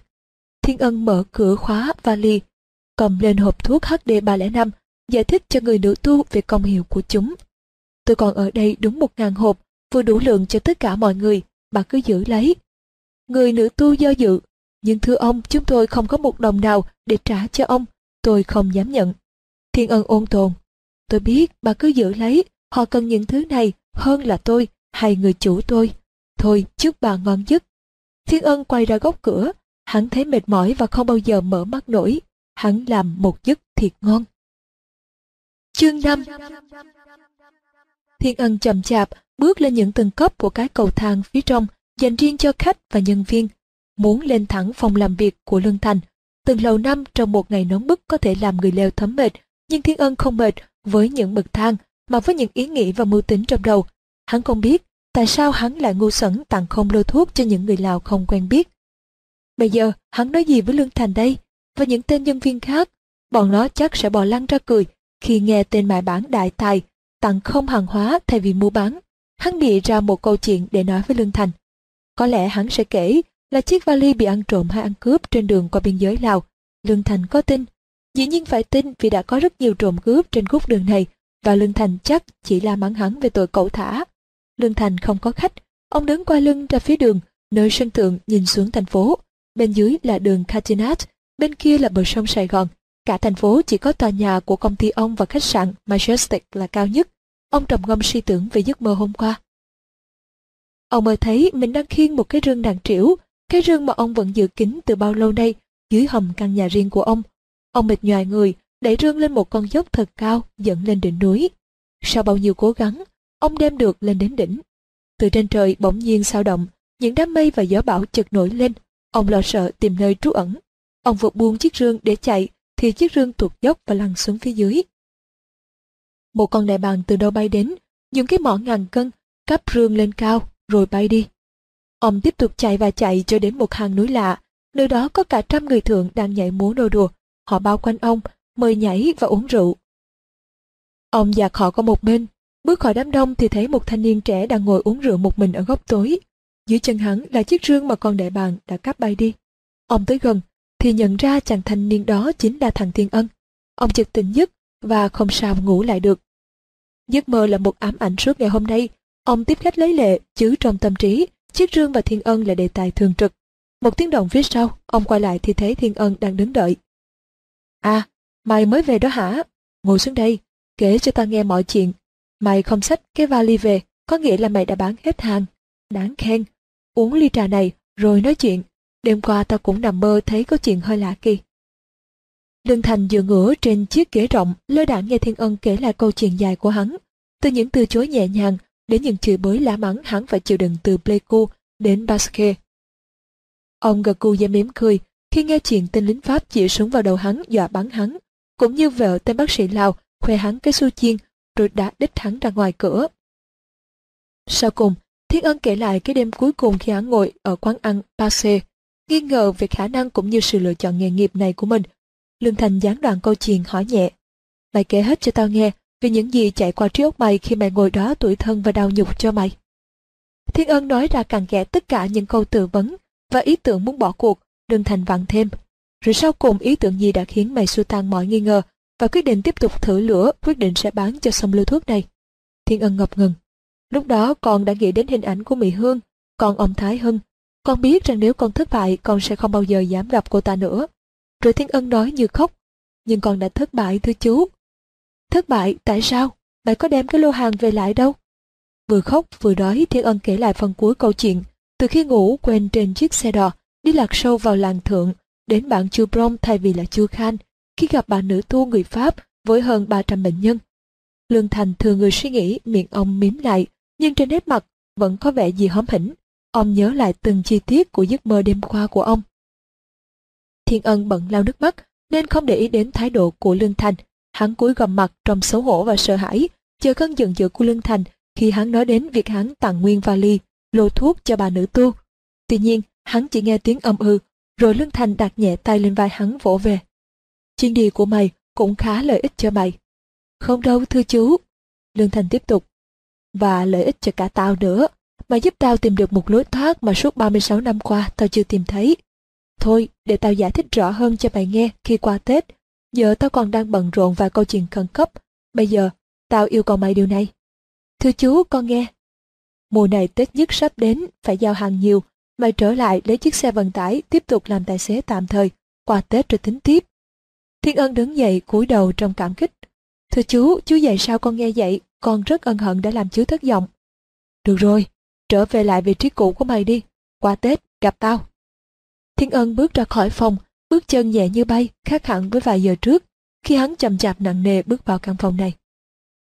Khi vừa đi ra khỏi cửa, Lương Thành kêu hắn đại. Mày yên tâm ngủ ngon, mày đã không thất bại như mày nghĩ đâu. Chương 6 Hai tháng trôi qua, từ ngày Thiên Ân trở về từ Hạ Lào, hắn Minh An trở lại với công việc của một tên tài xế. Sáng hôm đó, Lương Thành cho người gọi Thiên Ân đến gặp ở một ngôi biệt thự riêng ở đường Duy Tân, đi qua sáu phòng, từ phòng khách đến phòng ăn rồi lên lầu, mới tới phòng ngủ của Lương Thành. Chiếc giường thật to lớn làm cả con người của Lương Thành trở nên nhỏ bé và ốm yếu. Lương Thành nằm trên giường, cố gắng lắm mới ngồi gường dậy. Gương mặt ông ta giờ sao teo tép, chân tay run rẩy. Thiên Ân ngạc nhiên khủng khiếp không thể tưởng tượng sự khác biệt của con người trong vòng chỉ hai tháng. Lương Thành ra dấu cho Thiên Ân, ngồi xuống cạnh giường dưới chân mình. Trong chậm chạp Lương Thành cất tiếng, giọng nói cũng mệt mỏi, không chút gì oai hùng như hai tháng trước. Thiên Ân, mày đã có hơn hai tháng để suy nghĩ về tham vọng của mày, mày vẫn giữ ý định là sẽ trở thành một tên mài bản giàu có. Thưa chú, vâng. Ông già gật gù. Được rồi, định mệnh đã sắp sẵn. Tao muốn bỏ ra ít thì giờ để làm việc bàn luận thêm với mày. Nhưng như mày thấy, ông trời có ý muốn khác. Tao vẫn nghĩ tao là một tên mua bán đại tài, nhưng tao vẫn không mua bán gì đổi với ông thần chết đang chầu chực ngoài cửa, hắn vẫn không chịu giá. Cần họ rủ rượi làm Đương Thành ngưng lại, ông lại hay tìm ống thuốc xịt rồi lọ dầu, thiên ân cuốn quýt phụ giúp. Sau cơn ho dài, Đương Thành nhắm nghiền mắt im lặng một lúc, rồi tiếp tục trong khó khăn. Tao và mày không còn nhiều thì giờ nữa. Hãy bắt đầu, Mày giúp tao đẩy cái tủ này qua một bên. Ở trong là một cánh cửa nhỏ đi xuống dưới hầm căn phòng. Mày đi xuống dưới. Ngay bên tay trái có một cái rừng sắt cũ kỹ mày khiêng lên đây. Thiên ân vâng lời. Sau 10 phút, hắn khẽ nệ bưng lên một chiếc rương thiệt cũ. Lương Thành chỉ hắn sau chìa khóa với bình hoa thị tiên, rồi hắn loay hoay mãi mới mở được chiếc rương. Bên trong là những cuốn tập bằng da, viết bằng chữ hắn. Hắn lấy ra, ngần ngừ đưa cho Lương Thành, mắt nhìn không hiểu. Ông già chậm rãi kể. 47 năm về trước, Tình cờ tao cứu tử được một ông lái buôn người Tàu ở Cao Bằng. Ông bị hai thằng đệ tử mưu hại, cướp hết của cải hàng hóa, rồi tính giết chủ để phi tăng. Lúc đó tao chỉ là thằng đốn củi, lao động tối ngày kiếm và đồng xu đủ cơm cháo cho ông bà già. Ông tặng cho cha mẹ tao một món tiền lớn, rồi nặng nặc đòi đem tao về Quảng Châu, nuôi nấng như con đẻ. Từ đó tao bắt đầu đi mua bán qua ngày. Cho đến năm tao 30 tuổi, ông mới giao lại cho tao cái rương này. Trong rương có 10 cuốn tập bằng da. Mỗi cuốn ghi theo số thứ tự. Cuốn số 1 chỉ cách thức để học và sử dụng chín cuốn còn lại. Tất cả ghi rõ chính nguyên lý căn bản và bí quyết để trở thành một người mại bản thành công. Ông bắt tao phải học thuộc lòng từng cuốn một, rồi lặp đi lặp lại lời kinh chỉ dạy, liên tiếp 30 ngày mỗi cuốn. Sau 9 tháng, chính nguyên lý này trở thành một phần của đời tao, giúp tao suy nghĩ, hành động và phản ứng theo những bí quyết đã nhập tâm. Sau 9 tháng, những nguyên lý trở thành một thói quen từ tiềm thức. Một năm sau, ông giao lại cho tao cái rương, một phong thư dán kính và 50 đồng tiền vàng. Phong thư chỉ được đọc khi tao đến Hà Nội. Tao chào từ giả cả gia đình, rồi trực chỉ phía nam xuống Hà Nội. Lá thư dặn tao, hãy dùng 50 đồng tiền vàng cùng với chính nguyên lý đã nhập tâm để bắt đầu một cuộc đời mới. Lá thư còn bắt tao phải tự hứa là sẽ đem một phần ba bất cứ số tiền nào kiếm được trao tặng cho những người thua kém nghèo hèn. Còn cái rương và chính tập kinh, tao phải giữ kín cho đến ngày. Một dấu hiệu siêu hình nào đó, cho tao biết người mà tao sẽ giao lại là ai.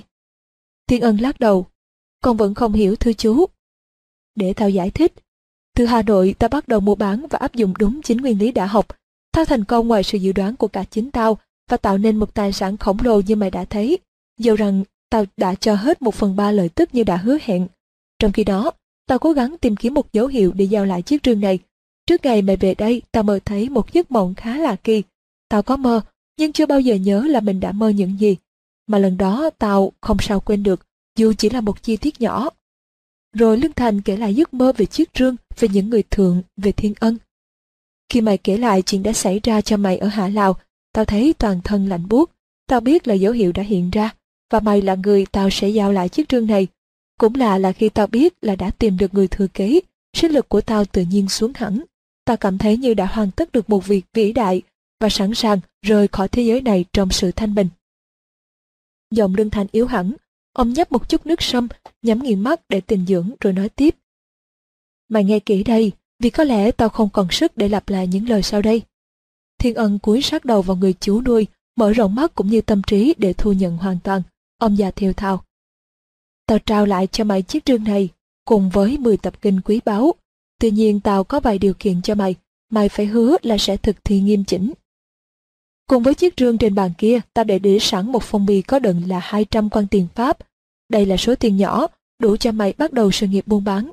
Ta có thể cho mày nhiều hơn một số tiền thực lớn, nhưng làm như vậy sẽ chỉ làm hư hỏng mày. Mày phải trở thành một người mại bản giàu có và thành công do nơi cố gắng của mày không phải do nơi đâu khác. Đó cũng là mục tiêu của đời mày mà mày đã nói với tao hôm ở Nha Trang. Sáng mai, mày xuống cơ sở Phước Thành gặp thằng Bảy Trạch. Nó sẽ sắp xếp để mày có một chân làm việc ở chiếc tàu sẽ đi Pháp tuần tới. Khi tàu tới Marseille, mày hãy lên bờ, ở lại rồi tìm cách làm ăn ở với Pháp.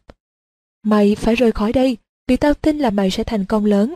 Cá lớn phải sống ở biển cả sông hồ, không thể ở một suối rạch ao tù đi ra với thế giới học cái khôn, cái giỏi của thiên hạ. Từ Pháp mày sẽ cơ hội làm ăn với châu Âu rồi châu Mỹ nữa. Bây giờ hãy bắt đầu ở Marseille. Khi tới Pháp, mày phải kiếm chỗ ăn ở tạm, ấm chỗ rồi, hãy lấy ra tờ kinh số 1, ta đã dịch ra sẵn tiếng Việt cho mày, mày sẽ đọc đi đọc lại, nghiền ngẫm tới lui, cho đến khi thuộc lòng từng dòng chữ. Dù thuộc lòng rồi, mày cũng phải lặp đi lặp lại mỗi ngày, liên tục trong 30 ngày như thế. Chỉ khi nào mày thấu đáo được mọi ý nghĩa, và chỉ sau 30 ngày, mày mới bắt đầu tờ kinh số 2. Vừa học, vừa ứng dụng vào công việc làm ăn mỗi ngày, mày sẽ thấy thương vụ gia tăng theo cấp số nhân. Điều kiện thứ nhất của tao là mày phải thề là mày sẽ nghiêm chỉnh thực thi toàn toàn theo huấn lệnh của tờ kinh số 1. Mày có chịu như thế không? Dạ thưa chú con xin thề. Tốt, khi mà áp dụng hết chính nguyên lý trong chính tờ kinh một cách đứng đắn, toàn chỉnh, mày sẽ trở thành một tên mại bản giàu có và thành công hơn là mày mơ ước. Điều kiện thứ hai của tao là mày phải thề, mày sẽ luôn luôn đem một phần ba lợi tức và của cải kiếm được trao tặng lại cho những người kém may mắn hơn mày. Dù bất cứ trạng huống nào, mày sẽ không bồi ước lời hứa này, mày có chịu thề không? Dạ thưa chú con xin thề. Và điều kiện sau cùng là mày phải giữ kín không chia sẻ với ai tờ kinh hay những nguyên lý chứa đựng trong đó, bất cứ ai. Cho đến một ngày nào đó, một dấu hiệu siêu hình sẽ cho mày biết là sẽ phải trao lại chiếc rương cho người đó. Từ trong tim mày, mày sẽ biết dù người đó không biết gì về cái rương. Ngoài ra, khi mày giao lại cho người thứ ba này, người này sẽ không cần phải giữ kín như tao và mày nữa. Lá thư của cha nuôi tao có nói rõ là người thứ ba sẽ toàn quyền chia sẻ nguyên lý này với thiên hạ. Mày có chịu thề là mày sẽ tuân theo lời dặn này không? Dạ thưa chú, con xin thề. Lương Thành thở dài nhẹ nhõm, như một cánh nặng ngàn cân vừa được lấy khỏi đôi vai gầy yếu.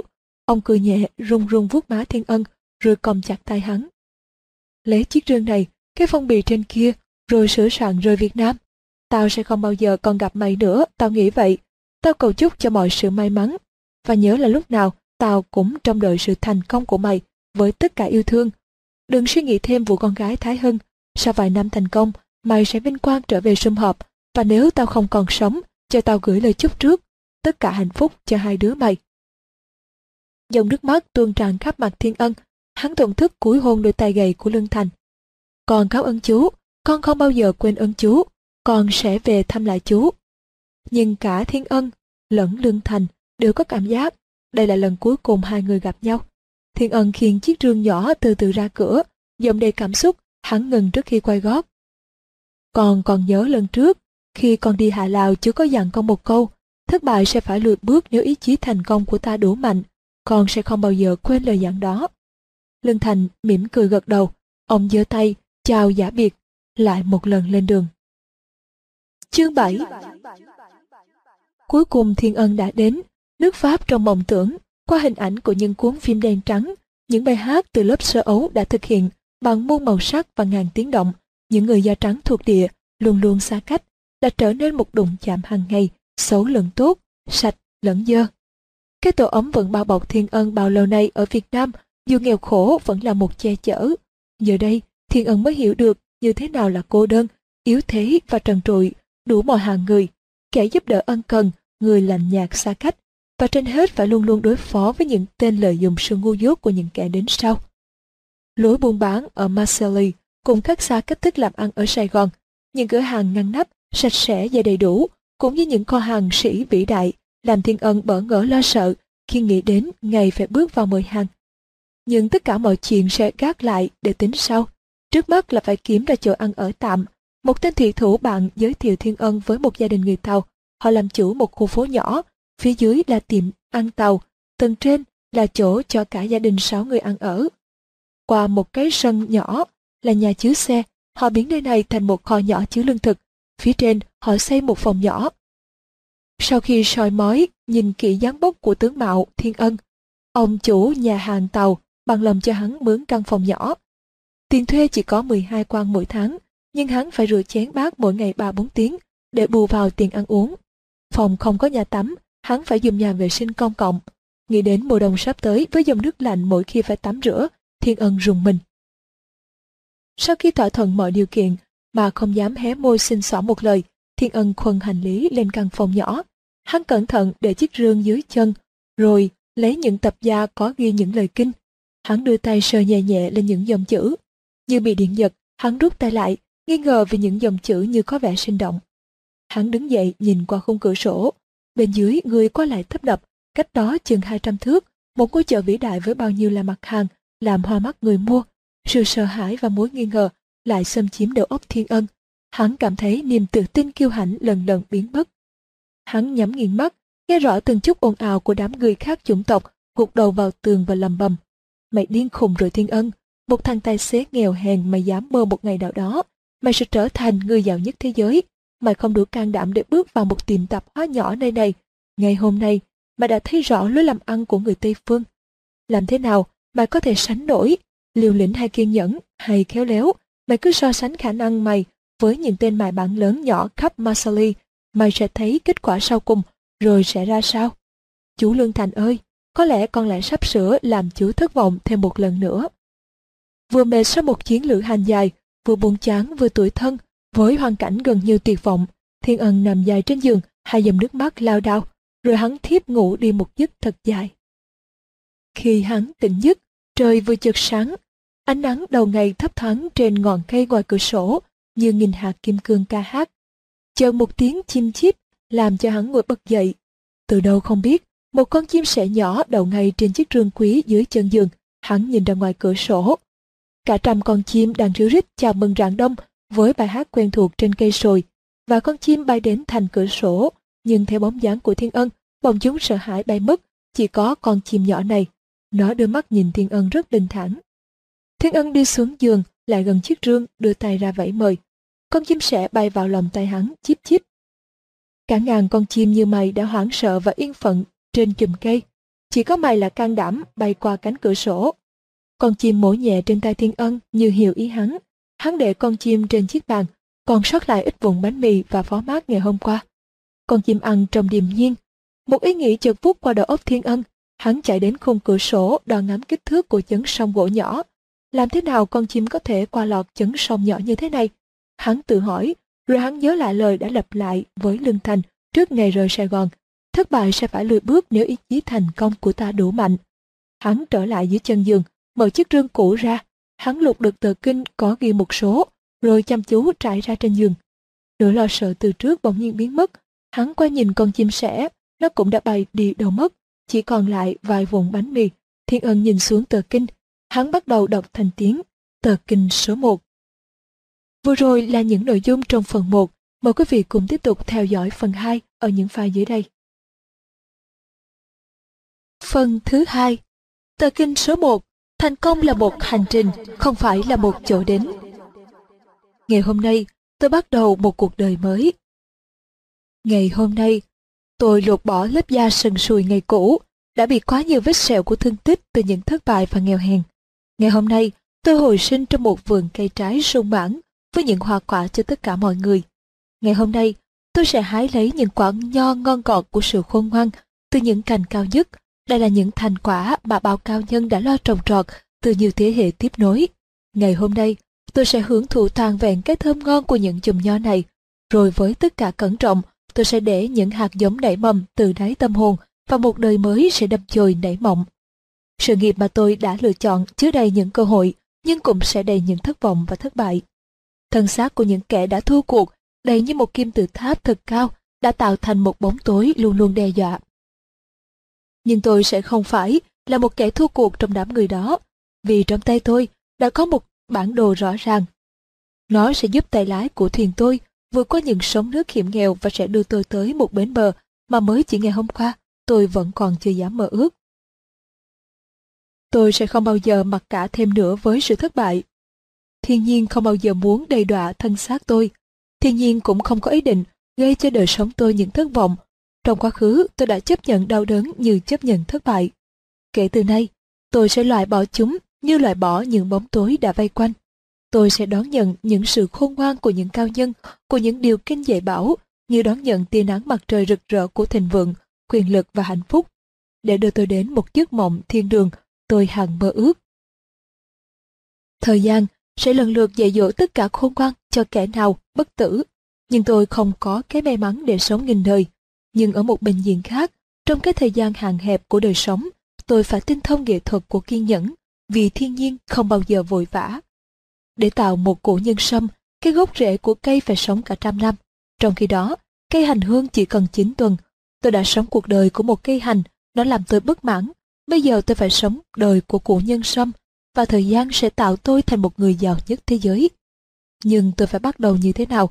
Tôi không có đủ kiến thức cũng như kinh nghiệm để đạt mục tiêu, và trong quá khứ tôi đã quờ quạng trong ngu dốt và đã vấp ngã trong những tuổi thân liên tục. Câu trả lời rất giản dị. Tôi bắt đầu hành trình với những hành lý thật nhẹ, không vướng bận với những kiến thức không cần thiết và không bị trì trệ với những kinh nghiệm thừa thải. Thiên nhiên đã cung cấp cho tôi một bản năng và khối óc đầy đủ hơn tất cả mọi loài sinh vật và kinh nghiệm được đánh giá bởi những niên lão không thành công gì trong đời họ. Trong thực tế, sự dạy dỗ của kinh nghiệm thường được trả giá bằng những năm dài của đấu tranh, nên đến khi bài học thu thập được, thì giá trị sử dụng cũng bị rút ngắn, và cuối cùng kinh nghiệm chỉ là một ít lợi thừa thải trên những nấm mồ của kẻ vừa học. Thêm vào đó, kinh nghiệm giống như một thời trang. Một hành động đem đến thành công ngày hôm nay sẽ không còn hữu hiệu hay vô dụng trong bối cảnh của ngày mai. Chỉ có những nguyên lý là tồn tại, và ngày hôm nay tôi đã nắm được những nguyên lý chứa đựng trong những tờ kinh này. Thực ra, chúng sẽ giúp tôi tránh bỏ được những sai trái thất bại hơn là tạo được sự thành công, bởi thành công chỉ nằm trong trí tưởng tượng của từng người. Trong cả ngàn cao nhân, không ai có định nghĩa giống nhau về chữ thành công như mọi người đều đồng ý về sự thất bại. Thất bại là sự thua cuộc trước khi đạt đến mục tiêu của đời sống, bất kể đó là mục tiêu gì. Hãy nhớ điều quan trọng, cái khác biệt duy nhất của người thất bại và kẻ thành công là sự khác biệt trong những thói quen của họ. Những thói quen tốt là chìa khóa của mọi thành công, những thói quen xấu là cánh cửa đóng kín của thất bại. Do đó, điều luật đầu tiên tôi phải nghiêm trọng thi hành trước mọi nguyên lý khác là tôi sẽ tập những thói quen tốt và trở thành nô lệ của chúng. Thôi nhỏ, tôi là một nô lệ của bản năng. Lớn lên, tôi là một nô lệ của thói quen. Tôi để mặc ý chí của tôi trôi nổi không ràng buộc và qua năm tháng, tôi tích tụ những thói quen xấu dẫn dắt tôi đi vào con đường hèn mọn, gập ghềnh. Hành động của tôi bị chi phối bởi phản ứng từ những xúc cảm nhất thời như tham lam, thành kiến, sợ hãi, dèm pha, thèm muốn, say mê, rồi tất cả cấu tạo thành thói quen xấu xa. Ngày hôm nay, nếu đã là một nô lệ, tôi sẽ là nô lệ của những thói quen tốt. Những thói quen xấu của ngày cũ phải được chôn vùi thật sâu và trên những luống cây mới, những thói quen tốt sẽ nảy mầm. Tôi sẽ tập những thói quen tốt và trở thành nô lệ của chúng. Tôi phải làm sao để đạt được mục đích này? Mỗi tờ kinh tiếp theo sau đây đều chứa đựng một nguyên lý giúp tôi xua đuổi một thói quen xấu ta thay nó bằng một thói quen tốt. Định luật thiên nhiên dạy rằng chỉ có một thói quen mới mới có thể thay thế được một thói quen cũ. Do đó tôi phải tự kỷ và nhất quyết tạo một thói quen đầu tiên như sau. Tôi sẽ đọc và nghiền ngẫm mỗi tờ kinh liên tục trong 30 ngày như phương thức ghi sau. Trước hết, tôi sẽ đọc tờ kinh này khi vừa thức dậy mỗi sáng, đọc trong im lặng. Sau khi ăn trưa, tôi sẽ đọc lại một lần nữa cũng trong im lặng. Rồi trước khi đi ngủ, mỗi đêm tôi sẽ đọc lớn lên tất cả mọi chữ trong tờ kinh này. Tôi sẽ đọc như vậy trong 30 ngày, đọc cho đến khi việc đọc kinh ba lần mỗi ngày trở thành một thói quen. Sau 30 ngày này, tôi mới đọc tiếp tờ kinh số 2 và cũng sẽ đọc nó trong 30 ngày. Tôi sẽ đọc mỗi tờ kinh liên tục trong 30 ngày và sẽ mất 300 ngày trước khi đọc hết 10 tờ kinh. Thói quen này sẽ giúp tôi được những gì? 10 tờ kinh này chứa đựng tất cả những nguyên lý định luật của sự thành công. Mỗi lần đọc là mỗi lần tôi ghi khắc vào tận tâm thức, từ khối óc đến con tim, từ bản năng đến giấc mơ, những dòng chữ của một thói quen mới. Tiềm thức là một vũ trụ tôi không bao giờ thấu hiểu, nhưng nó lại chứa đựng những quyền lực ảnh hưởng cực to lớn đến hành động của tôi. Do đó tôi phải cần một thói quen liên tục 30 ngày, những dòng kinh này mới thấm sâu vào tiềm thức. Tiềm thức càng hấp thụ những dòng chữ, tôi càng thấy gia tăng sinh lực mỗi ngày khi thức dậy. Sức khỏe, lòng yêu đời, yêu người, sinh thú và đảm bảo sẽ đẩy tôi lên đường mỗi ngày, chiến thắng mọi sợ hãi vẫn tiềm tàng trong quá khứ. Tôi sẽ hạnh phúc nhìn tia nắng mỗi ngày, tin tưởng rằng tất cả giấc mộng rồi sẽ thành sự thực. Sự cao cả sẽ chiếm ngự và xua đuổi cái nghèo hèn, biến động và đào tuổi. Lần đầu, tôi sẽ phản ứng như lời kinh dạy bảo trong tất cả mọi tình thế xuôi ngược.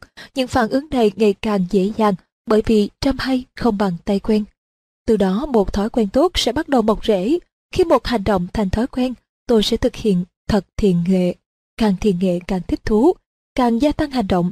Tất cả là một chuỗi phản ứng dây chuyền. Hành động đó sẽ thành thói quen và tôi sẽ trở thành nô lệ thói quen tốt đấy. Ngày hôm nay, tôi sẽ bắt đầu một cuộc đời mới. Tôi bắt tôi phải giữ một lời thề là không gì ngăn trở được sự tăng trưởng của cuộc đời này. Tôi sẽ không vứt bỏ đi một ngày nào, tôi sẽ đọc kinh liên tục. Tôi hiểu rằng một ngày vứt bỏ là một ngày không còn tìm lại hay thay thế. Tôi sẽ không, và nhất định không gián đoạn cái thói quen đọc kinh này. Cái thời gian để đọc một tờ kinh chỉ có 10-15 phút, một cái giá quá nhỏ để trả cho hạnh phúc và thành công phải đến. Tôi sẽ đọc và nghiền ngẫm từng ý nghĩa của mỗi dòng kinh. Dù dòng chữ có đơn giản, tôi sẽ đọc tất cả nghiêm trọng của mọi tâm trí. Cả ngàn trái nho mới cất được một ly rượu nho. Cả ngàn vỏ nho và xác nho phải được gạn lọc để có được một chút rượu. Cả ngàn cái khôn ngoan của cao nhân nhiều thế hệ đã được cạn lọc để có một tờ kinh. Tôi sẽ đọc như tôi đã kính cận uống một ly rượu nho. Không một giọt nào sẽ đổ ra. Cái mầm của thành công sẽ được tôi uống trọn vẹn và đang nằm trong tiềm thức. Ngày hôm nay, lớp da cũ của tôi đã trở thành cát bụi. Tôi ngẩng mặt cao, bước đi những bước mạnh của kẻ chiến thắng. Dù không ai biết, ngày hôm nay tôi đã trở thành một con người mới với một cuộc đời mới. Tờ kinh số 2 Tôi xin đón chào ngày hôm nay bằng yêu thương từ tận đáy tim.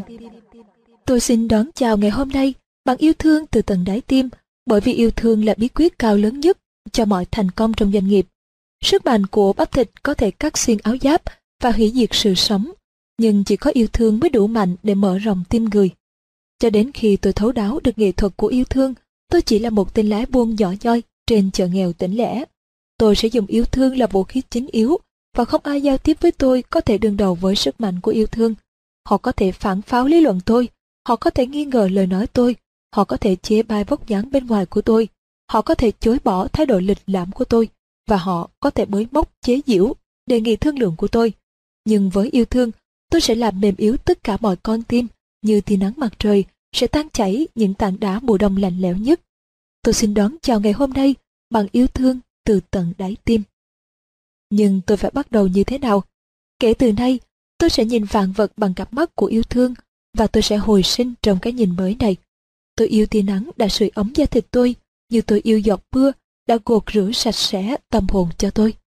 Tôi yêu ánh sáng đã rọi đường cho tôi đi, như tôi yêu cái bóng tối đã giúp tôi nhìn thấy cả trời trăng sao. Tôi yêu nỗi vui mừng đã giúp mở rộng trái tim tôi, như tôi yêu cơn buồn bã đã giúp mở rộng tâm hồn tôi. Tôi đón nhận những phần thưởng vì tôi xứng đáng, nhưng tôi cũng sẽ chào mừng những trở ngại vì giúp tôi tăng trưởng. Tôi xin đón chào ngày hôm nay bằng yêu thương từ tận đáy tim. Và tôi sẽ nói gì đây? Tôi sẽ khen tặng kẻ thù và họ sẽ trở thành bằng hữu. Tôi sẽ cổ võ bằng hữu và họ sẽ trở thành anh em. Tôi sẽ luôn luôn tìm đủ lý do để ca tụng. Tôi sẽ không bao giờ mới móc tìm lỗi để bàn tán thị phi. Tôi sẽ ngậm miệng khi thấy muốn phê bình. Tôi sẽ hét vang khắp trời khi tôi muốn ca gợi. Tôi thấy tất cả chim chóc, biển cả, gió bát và thiên nhiên đều chỉ biết âm nhạc của ca tụng. Tôi sẽ ca hát cùng điệu với tất cả anh em bằng hữu. Kể từ hôm nay, tôi sẽ nhớ bí quyết này và tôi sẽ thay đổi toàn diện đời sống tôi. Tôi xin đón chào ngày hôm nay bằng yêu thương từ tận đáy tim. Và tôi sẽ xử sự như thế nào đây? Tôi sẽ yêu tất cả những tư thái của mọi người, vì ai cũng đều có những cá tính rất đáng ngưỡng mộ, dù đôi khi bị che kín. Với tình yêu, tôi sẽ đập bỏ bất thường nghi kỵ và cam hận quanh trái tim họ, để thay thế bằng những nhịp cầu nối trái tim với tâm hồn họ. Tôi sẽ yêu những người tham vọng vì hoài bảo họ thách thức tinh thần tôi. Tôi sẽ yêu những kẻ thất bại vì họ dạy tôi nhiều bài học hữu ích. Tôi sẽ yêu cái rộng lượng của người giàu sang. Tôi sẽ yêu cái giản dị của người nghèo khổ. Tôi sẽ yêu cái cô đơn của người quyền thế. Tôi sẽ yêu cái kiên nhẫn của người yếu kém. Tôi yêu cái niềm tin mù loà của tuổi trẻ. Tôi yêu cái kinh nghiệm khôn ngoan của tuổi già. Tôi yêu cái buồn rầu trong cặp mắt mỹ nhân. Tôi yêu cái ngang tàn trong cái nhìn của người xấu xí. Tôi xin đón chào ngày hôm nay bằng yêu thương từ tận đáy tim. Và tôi sẽ phản ứng ra sao khi giao tiếp với hành vi của người khác? Bằng yêu thương. Bởi vì nếu yêu thương là chìa khóa mở rộng những con tim nhân loại, yêu thương cũng sẽ là manh áo đẩy xa những mũi tên hận thù và những gươm đao đành ghét. Khó khăn và thất vọng sẽ đụng phải manh áo giáp mới của tôi và trở thành những hạt mưa thật mềm và đẹp. Manh áo giáp sẽ che chở tôi trong chợ búa giang hồ và sẽ an ủi tôi trong những lúc tôi cô đơn. Nó sẽ đẩy tôi lên khỏi những hố sâu tuyệt vọng và sẽ là an thần tôi trong giờ phút say men chiến thắng. Càng sử dụng nó sẽ càng dày chắc, cho đến một ngày tôi sẽ không cần nó nữa, vì da tôi đã trở thành một phần của manh áo giáp đó, và tôi sẽ bước đi nhẹ nhàng trong mọi tình thế, xấu hay tốt, và tôi sẽ hãnh diện chấp nhận chỗ đứng trên đỉnh cao của kim tự tháp loài người. Tôi xin đón chào ngày hôm nay bằng yêu thương từ tận đáy tim. Và tôi sẽ xử trí ra sao khi bị đe dọa bởi tha nhân. Bằng yêu thương, trong im lặng tôi sẽ thì thầm cho tôi nghe câu đói yêu thương. Dù im lặng, nhưng lời yêu thương sẽ sáng rỡ trong mắt tôi, rung rung trên môi cười tôi, dịu dàng trong cánh tay tôi, và tim họ sẽ mở rộng. Vì ai sẽ phủ nhận lời mời từ đáy tim tôi, tôi sẽ đóng cửa trước đề nghị mang từ sự thành kính của con tim. Tôi xin đón chào ngày hôm nay bằng yêu thương từ tận đáy tim, nhưng trên hết, tôi sẽ yêu tôi. Vì yêu tôi nên tôi sẽ xem xét chọn lựa cẩn trọng tất cả mọi vật đang xâm nhập vào thân thể tôi, tâm hồn và trái tim tôi. Tôi sẽ không chiêu đãi quá mức cái đòi hỏi của thân xác, vì tôi yêu cái thân thể này khi nó thật trong sạch, và điều độ. Tôi sẽ không bao giờ để trí óc tôi hấp thụ những xấu xa, những điều ác và những bi quan, vì nó phải luôn luôn được bay cao trong tư tưởng khôn ngoan của các bậc cao nhân. Tôi cũng không bao giờ để tâm hồn tôi trở thành tự mãn và lười biếng. Tôi sẽ nuôi nấng nó hàng ngày với lời khấn nguyện và giờ tâm thiền. Và tôi sẽ không bao giờ để con tim tôi trở thành nhỏ nhoi và cay đắng. Tôi sẽ chia sẻ nó với tha nhân, sẽ nhìn nó tăng trưởng và sưởi ấm thế gian này. Tôi xin đón chào ngày hôm nay bằng yêu thương từ tận đáy tim. Từ nay, tôi xin được yêu mọi người không điều kiện. Từ giờ phút này, mọi hận thù đã chảy khỏi dòng máu trong châu thân tôi. Tôi không còn thì giờ để căm ghét, chỉ còn thì giờ cho yêu thương. Từ giờ phút này, tôi sẽ bước đi những bước đầu tiên của một con người thực sự giữa muôn người. Với yêu thương, mọi nghiệp vụ của tôi cũng sẽ biến dạng và chúng sẽ đem đến cho tôi những phần thưởng triệu lần mơ ước. Dù tôi có đầy đủ mọi kiến thức và kinh nghiệm hơn người, tôi sẽ thất bại nếu tôi không có yêu thương. Với yêu thương, dù yếu kém về mọi phương diện, tôi cũng sẽ thành công. Vì vậy, cho tôi đón chào ngày hôm nay bằng yêu thương từ tận đáy tim, vì tôi phải thành công. Tờ kinh số 3 Tôi sẽ kiên trì theo đuổi mục tiêu cho đến khi thành công.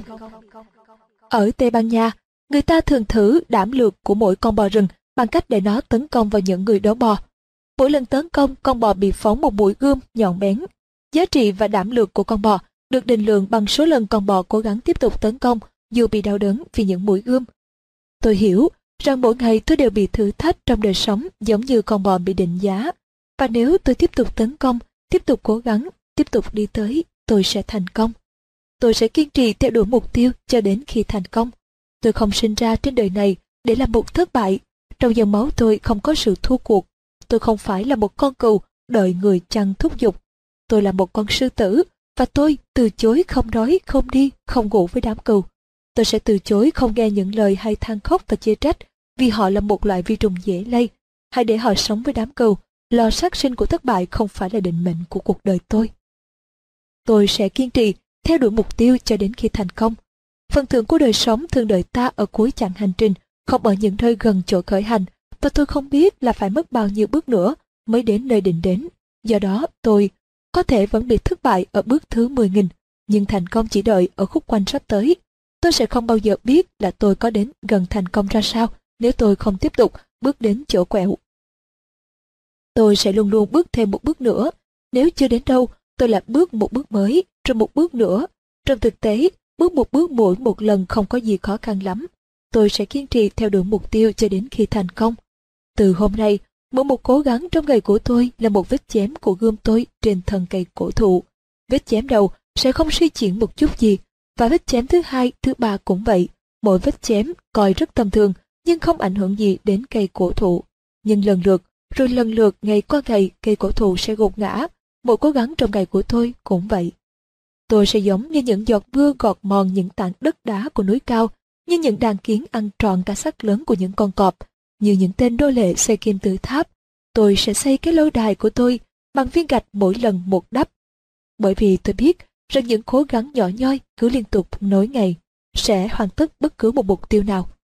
Tôi sẽ kiên trì theo đuổi mục tiêu cho đến khi thành công. Tôi sẽ không bao giờ bỏ cuộc và sẽ gạch bỏ khỏi từ điển đời tôi những danh từ và ngôn ngữ như chịu thua, không thể, không làm được, bất thành, thất bại, quá trễ, rút lui, vô vọng. Vì đây là chữ nghĩa của bọn ngu khùng, tôi sẽ tránh những tình thế thua nản làm mòn ý chí. Nhưng lỡ nếu tâm trạng chán chừng có xâm nhập vào trí óc tôi, tôi sẽ chiến đấu và tiêu diệt nó. Tôi sẽ nhẫn đại và sẽ chịu đựng. Sẽ không để tâm đến những trở ngại dưới chân, vì mắt tôi lúc nào cũng nhìn về mục tiêu và cả trời trăng sao ở trên đầu. Vì tôi hiểu rằng khi cát khô của sa bạc không còn, cỏ cây sẽ mọc đầy trên đất tốt. Tôi sẽ kiên trì theo đuổi mục tiêu cho đến khi thành công. Tôi luôn luôn ghi nhớ định luật về xác suất, về tỷ lệ trung bình. Tôi sẽ theo đuổi công việc vì biết rằng mỗi lần thất bại là mỗi lần tôi có cơ may nhiều hơn để đến với thành công. Trong lần cố gắng tới, mỗi một tiếng chối từ sẽ đem tôi đến gần hơn một tiếng ưng thuận. Mỗi một nhíu mày chỉ sửa sàng cho tôi một nụ cười sẽ đến. Mỗi một bất hạnh sẽ chứa đựng trong đó mong móng của hạnh phúc ngày mai. Phải có đêm dài mới thấy ngày đẹp. Tôi sẽ thất bại nhiều lần, nhưng chỉ cần thành công một lần. Tôi sẽ kiên trì, theo đuổi mục tiêu cho đến khi thành công. Tôi sẽ cố gắng, cố gắng và tiếp tục cố gắng. mỗi trở ngại chỉ là một chậm trễ trong cuộc hành trình và một thử thách cho công trình to lớn. Tôi sẽ theo đuổi và tôi sẽ luyện mọi kỹ thuật như tên thủy thủ ranh nghề, hắn sẽ luôn luôn học cách lái tàu ra khỏi những cơn bão lớn nhỏ. Tôi sẽ kiên trì theo đuổi mục tiêu cho đến khi thành công. Từ nay, tôi sẽ học và sử dụng một bí quyết nữa của các bậc cao nhân. Vào cuối ngày, dù ngày đó là một ngày thành công hay thất vọng, tôi sẽ cố gắng thêm một lần nữa bằng một cố gắng mới. Khi thân thể tôi đã mệt mỏi, tôi sẽ chống cự mọi cám dỗ nghỉ ngơi. Tôi sẽ cố gắng thêm một lần nữa và nếu không thành công, tôi lại cố gắng trở lại. Bất cứ trong công việc gì, tôi sẽ không để một ngày chấm dứt bằng một thất vọng. Với phương thức này, tôi đã gieo mầm cho sự thành công của ngày mai. Những ai ngừng việc vào một thời điểm nhất định sẽ không thể nào sánh kịp với cố gắng của tôi. Khi mọi người ngừng tranh đấu, cuộc chiến của tôi chỉ mới bắt đầu, mùa gặt của tôi sẽ luôn luôn sung mãn. Tôi sẽ kiên trì, theo đuổi mục tiêu cho đến khi thành công, và tôi sẽ không để các thành công ngày hôm qua ru ngủ tôi trong thái độ lười biếng, bởi vì đây là công thức của hiểm họa. Tôi sẽ quên rằng những gì đã xảy ra trong một ngày đã qua, dù nó tốt hay xấu, và đón chào tia nắng mới với niềm tin rằng hôm nay sẽ là một ngày tốt đẹp nhất của đời tôi. Tôi còn thở được, tôi còn kiên trì theo đuổi mục tiêu, bởi vì ngày hôm nay tôi đã thấu hiểu được một định luật nghìn năm của thành công là nếu tôi kiên trì cho đến cùng, tôi sẽ chiến thắng. Tôi sẽ kiên trì, tôi sẽ chiến thắng. Tờ kinh số 4 Tôi là một sáng tạo nhiệm màu của thiên nhiên. Tôi là một sáng tạo nhiệm màu của thiên nhiên. Từ thuở hoang sơ của kiếp người chưa có một sinh vật nào giống tôi. Có cái trí óc tôi, trái tim tôi, cặp mắt tôi, bàn tay, mái tóc và môi cười giống tôi. Từ trước đến nay chưa hề có, ngày hôm nay không hề có và ngày mai cũng không. Không ai có thể đi, có thể nói và có thể nghĩ giống như tôi. Tất cả nhân loại là anh em của tôi nhưng tôi vẫn là một khác biệt với tất cả. Tôi là một sáng tạo độc nhất. Tôi là một sáng tạo nhiệm màu của thiên nhiên, mặc dù tôi thuộc loài động vật, nhưng những thèm muốn tâm thương của các loài thú không thỏa mãn tôi. Trong tôi là một ngọn lửa nung đốt về nhiều thế hệ, và sức nóng của lửa là một nhắc nhở thường xuyên cho tinh thần tôi, đòi hỏi tôi phải cải thiện mỗi ngày. Tôi sẽ giữ hoài ngọn lửa bất mãn này để tiến bộ hơn và sẽ tuyên ngôn cái đặc thù của con người, tôi cho khắp thiên hạ biết. Không ai vẽ như tôi, không ai có nét chữ như tôi, không ai được sinh con tôi, và trên hết không ai có khả năng giống tôi trong công việc.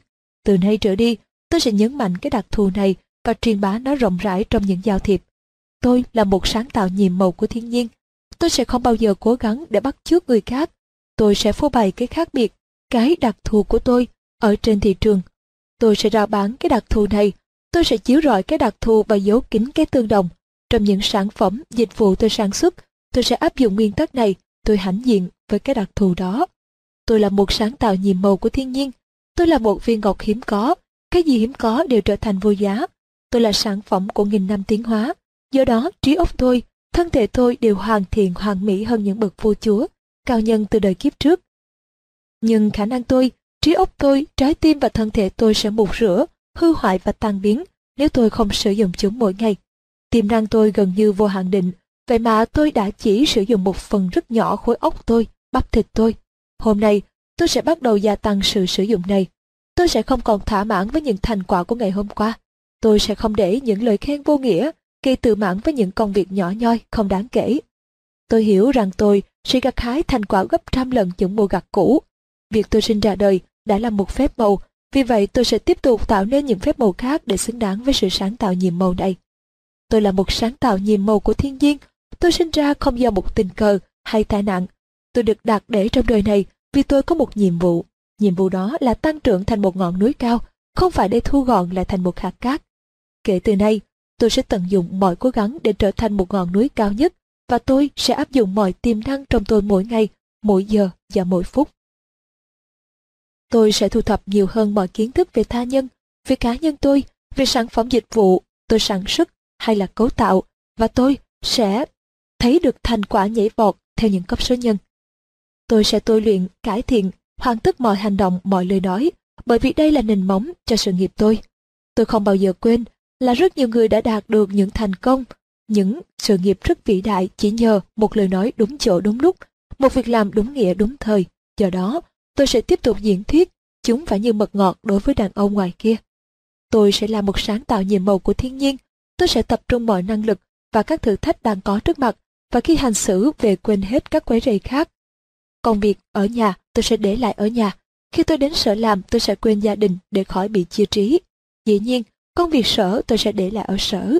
Khi về nhà, tôi sẽ quên việc làm và sự nghiệp để tình yêu gia đình không bị chia sẻ. Gia đình và sự nghiệp phải được phân chia tuyệt đối, dù rằng đời tôi gắn liền với cả hai. Xáo trộn hai nhu cầu này sẽ gây hại lớn cho cả hai thế giới. Tôi là một sáng tạo nhiệm màu của thiên nhiên. Tôi có cặp mắt để nhìn và khối óc để nghĩ.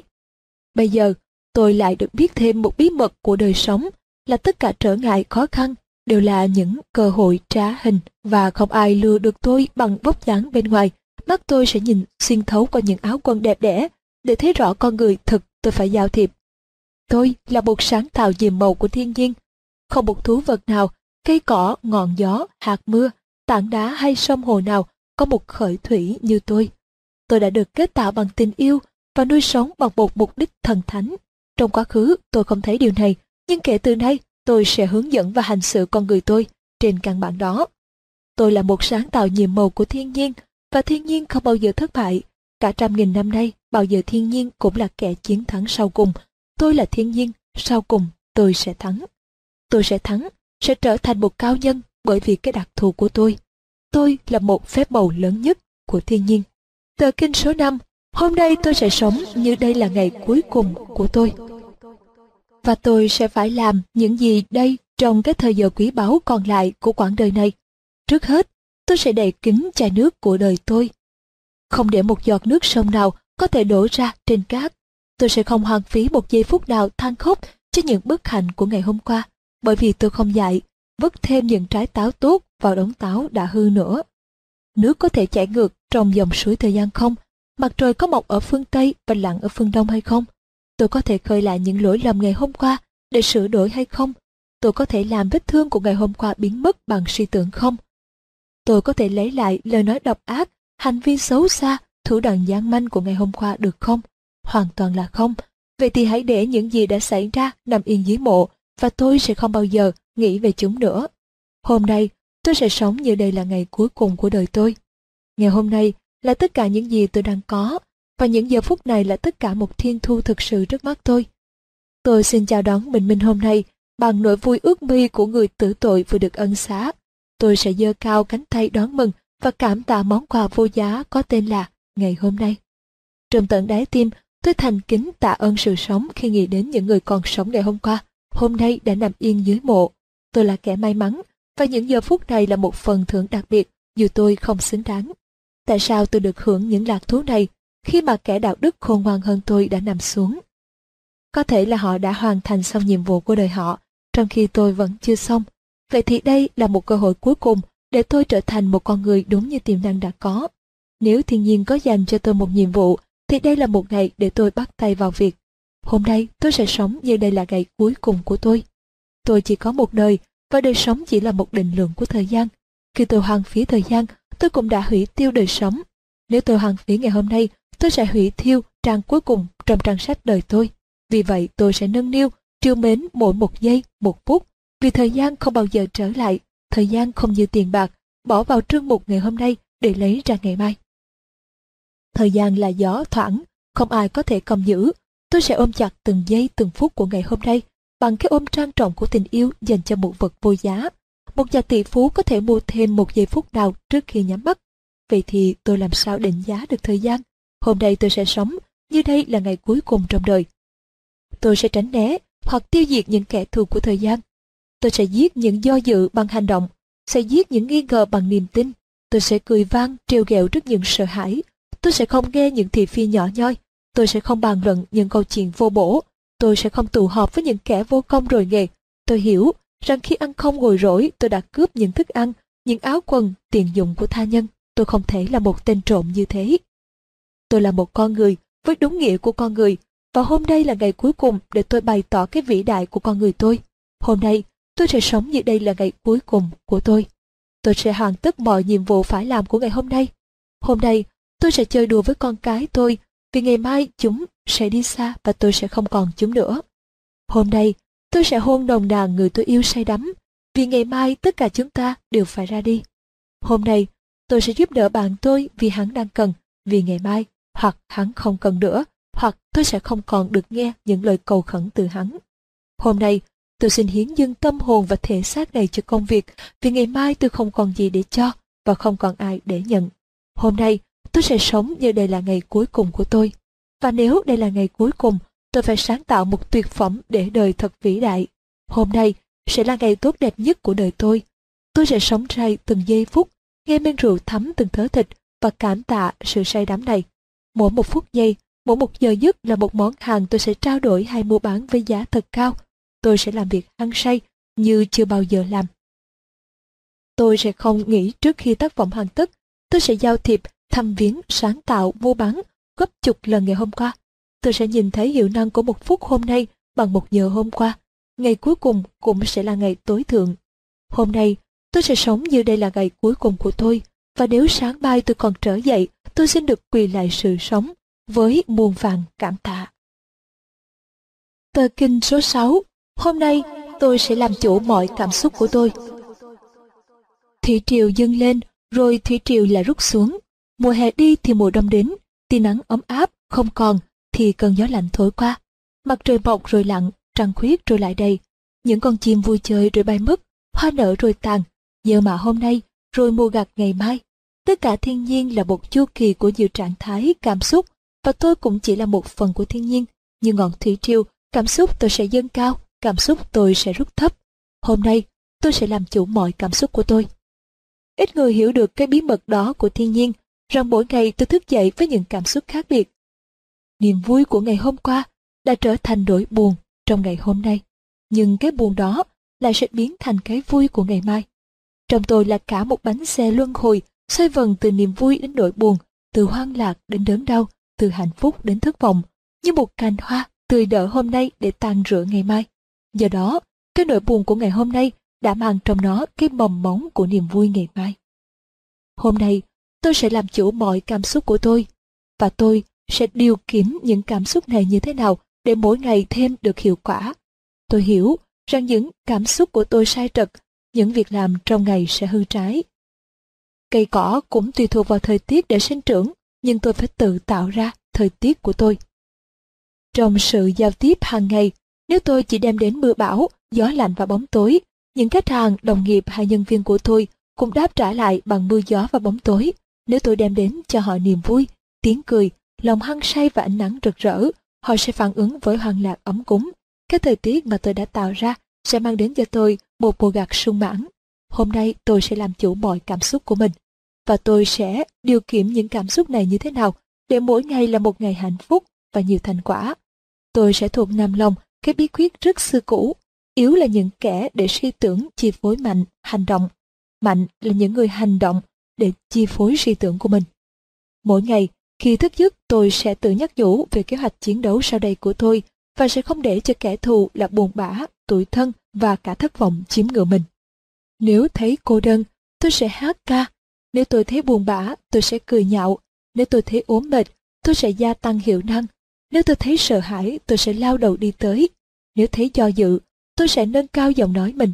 Nếu thấy thua kém, tôi sẽ chọn cho mình một bộ quần áo thật đẹp. Nếu tôi thấy nghèo khổ, tôi sẽ hình dung ra những giàu sang phải đến. Nếu tôi thấy bất lực, tôi sẽ nhớ lại những thành công đã qua. Nếu tôi thấy vô nghĩa, tôi sẽ nhớ về những mục tiêu phải đạt. Hôm nay, tôi sẽ làm chủ mọi cảm xúc của tôi. Và từ nay, tôi biết rằng chỉ có những kẻ khả năng kém cỏi mới dễ tự mãn. Tôi không kém cỏi, nên tôi luôn luôn phải tranh đấu chống lại những ngoại lực chi phối và đàn áp. Những kẻ thù như thất vọng và buồn bã rất dễ nhận diện, nhưng tôi hiểu rằng những đùa cười và những thân thiện hoang lạc cũng có thể tiêu hủy tôi. Tôi phải nâng cao cảnh giác. Nếu tôi quá tự tin, tôi sẽ nhớ lại những lầm lỗi. Nếu tôi quá no đủ, tôi sẽ không quên những ngày đói khổ đã qua. Nếu thấy nhàn hạ, tôi sẽ nhớ đến những địch thủ. Khi đang say sưa với chiến thắng, tôi sẽ nhớ đến những giây phút tồi tệ trong nhục nhã của mình. Nếu tôi thấy quá mạnh, tôi sẽ che mặt trời. Nếu tôi đạt đến sự giàu sang, tôi sẽ nhớ đến một đứa trẻ đói ăn.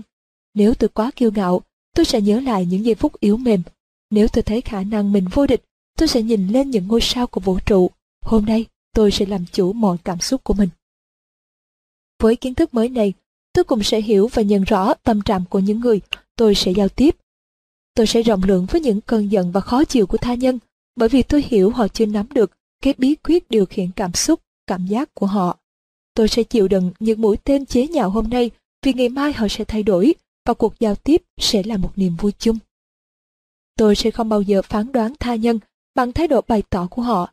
Tôi sẽ tiếp tục kiên nhẫn giao tiếp dù họ đối xử trong ganh ghét. Ngày hôm nay, họ không chịu trả vài đồng cho một chiếc xe lộng lẫy, nhưng ngày mai, họ sẽ đổi cái dinh thự của họ cho một túp lều của tôi. Kiến thức này là chìa khóa cho mọi thành công của tôi. Hôm nay, tôi sẽ làm chủ mọi cảm xúc của mình. Từ nay, tôi sẽ nhận rõ mọi khúc mắc về thái độ của mọi tha nhân tôi sẽ giao tiếp, cũng như thái độ của riêng tôi. Tôi sẽ sẵn sàng đương đầu và điều khiển mọi thái độ, dù tốt xấu ra sao, mỗi ngày khi thức giấc. Tôi sẽ làm chủ những thái độ này bằng những hành động tích cực và khi tôi làm chủ chúng, tôi sẽ làm chủ định mệnh đời tôi. Hôm nay, tôi sẽ làm chủ định mệnh tôi, và định mệnh tôi là trở thành một người giàu nhất thế giới. Tôi sẽ làm chủ tôi, tôi sẽ là một vị nhân. Tờ kinh số 7, tôi sẽ cười với thế gian. Không một sinh vật nào trên trái đất có thể cười ngoài trừ con người. Cây cối có thể chảy mũ khi bị chặt, thú vật có thể la khóc khi bị thương tích, nhưng chỉ con người mới có được phần thưởng quý báu là khả năng cười, một khả năng hoàn toàn trong sự lựa chọn của tôi. Từ hôm nay, tôi sẽ tập thói quen này. Khi tôi cười, bao tử của tôi tiêu hóa tốt hơn. Khi tôi cười, gánh nặng trên đôi vai tôi nhẹ hẳn đi. Khi tôi cười, liều thuốc bổ đó làm cho tôi trường thọ. Tôi nên nắm được bí quyết vĩ đại của đời sống và sức khỏe. Tôi sẽ cười với thế gian. Và trên hết, tôi sẽ cười với tôi vì không gì lố bịch hơn khi con người tự coi mình quá quan trọng. Tôi sẽ không rơi vào cạm bẫy này của trí óc, bởi vì dù tôi là một phép lạ nhiệm màu của thiên nhiên, tôi vẫn chỉ là một hạt cát quay cuồng trong gió bão của thời gian. Làm sao tôi biết được là tôi đã từ đâu đến đây và sẽ đi về đâu sau này? Cái lo ngại ngày hôm nay sẽ trở thành ngu ngốc khi nhìn lại từ 10 năm tới. Tại sao tôi lại để những sự kiện nhỏ nhoi của ngày hôm nay quấy rầy tâm trạng? Những gì đã xảy ra trước khi đêm xuống đều là vô nghĩa trong dòng sông của thế kỷ. Tôi sẽ cười với thế gian. Nhưng làm thế nào mà cười được khi tôi phải thường xuyên trực diện với những con người và hoàn cảnh trái ngang, gây ra cho tôi những bực tức, đau khổ và hận thù. Bốn chữ tôi sẽ tập luyện cho tôi nằm lòng, bốn chữ sẽ trở thành một thói quen thật mạnh mẽ, bốn chữ sẽ xuất hiện tự động khi tôi cảm thấy không cười được nữa. Bốn chữ này đã ra khỏi những trở ngại hiểm nguy và giữa đồi tôi trong thăng bằng trật tự. Bốn chữ đó là rồi cũng qua đi. Tôi sẽ cười với thế gian, bởi vì tất cả những vật sở hữu con người thâu nhặt rồi cũng qua đi. Khi trái tim tôi nặng trĩu với nỗi buồn, tôi sẽ tự an ủi tôi là rồi cũng qua đi. Khi tôi say men thành công, tôi sẽ cảnh giác tôi là việc này rồi cũng qua đi. Khi nghèo đói, tôi cũng tự nhủ hoàn cảnh này rồi cũng qua đi. Khi tôi giàu sang, tôi sẽ tự hiểu là cảnh sống này rồi cũng qua đi. Cứ nhìn lại những bậc đế vương đã xây những kim tự tháp vĩ đại, cuối cùng rồi họ cũng qua đi, nằm yên dưới lòng mồ sâu kín. Ngay cả cái kim tự tháp, một ngày nào đó chúng cũng sẽ qua đi, chôn vùi bởi các bụi sa mạc. Nếu tất cả rồi cũng qua đi, tại sao tôi lại lo ngại cho ngày hôm nay? Tôi sẽ cười với thế gian, tôi sẽ vẽ ngày này bằng tiếng cười, tôi sẽ đóng khung đêm này bằng điệu nhạc, tôi sẽ bận rộn với sự sống và không còn thì giờ để buồn than. Tôi sẽ hưởng thụ toàn vẹn cái hạnh phúc của ngày hôm nay. Cái hạnh phúc đó không phải là kim cương để đem giấu kỹ trong hộp đựng. Nó không phải là rượu ngọt để có thể chứa trong một cái chai. Nó không thể để dành lại cho ngày mai. Cái hạnh phúc đó phải được gieo trồng và gặt hái ngay trong giờ phút này. Và tôi luôn luôn nhớ kỹ về điều đó. Tôi sẽ cười với thế gian. Và với tiếng cười, mọi sự vật sẽ trở về đúng với vị trí và tầm vóc của chúng. Tôi sẽ cười nhạo những thất bại của tôi và chúng sẽ biến mất trong đám mây của những giấc mộng mới. Tôi sẽ cười ngạo những thành công của tôi và chúng sẽ tự bôi xóa cái quan trọng tự mãn tôi đã đặt để. Tôi sẽ cười với gian ác và chúng sẽ xấu hổ. Tôi sẽ cười với thiện tâm và chúng sẽ sinh sôi nảy nở. Mỗi ngày là một chiến thắng, khi tiếng cười của tôi hòa đồng và được đáp lại bằng tiếng cười của tha nhân. Làm sao tôi thành công được trong những giao dịch thương mại nếu tôi chỉ làm những khách hàng của tôi khó chịu? Tôi sẽ cười với thế gian. Từ nay tôi chỉ khóc những giọt lệ vui mừng bởi vì những buồn bã, hối tiếc và bực bội không có một giá trị nào trên thương trường.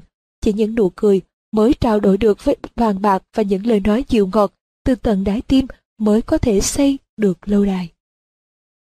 Tôi sẽ không bao giờ nghĩ là tôi quá quan trọng, quá khốn ngoan, quá nhiều quyền lực mà quên đi cái thói quen cười đùa với tôi và với thế gian. Tôi sẽ luôn luôn giữ tâm hồn của một đứa trẻ thơ bởi vì chỉ trẻ nhỏ mới biết nhìn lên phía trên. Khi tôi còn biết nhìn lên phía trên, tôi còn khả năng tăng trưởng. Tôi sẽ cười với thế gian, và tôi còn biết cười tôi sẽ không bao giờ nghèo có.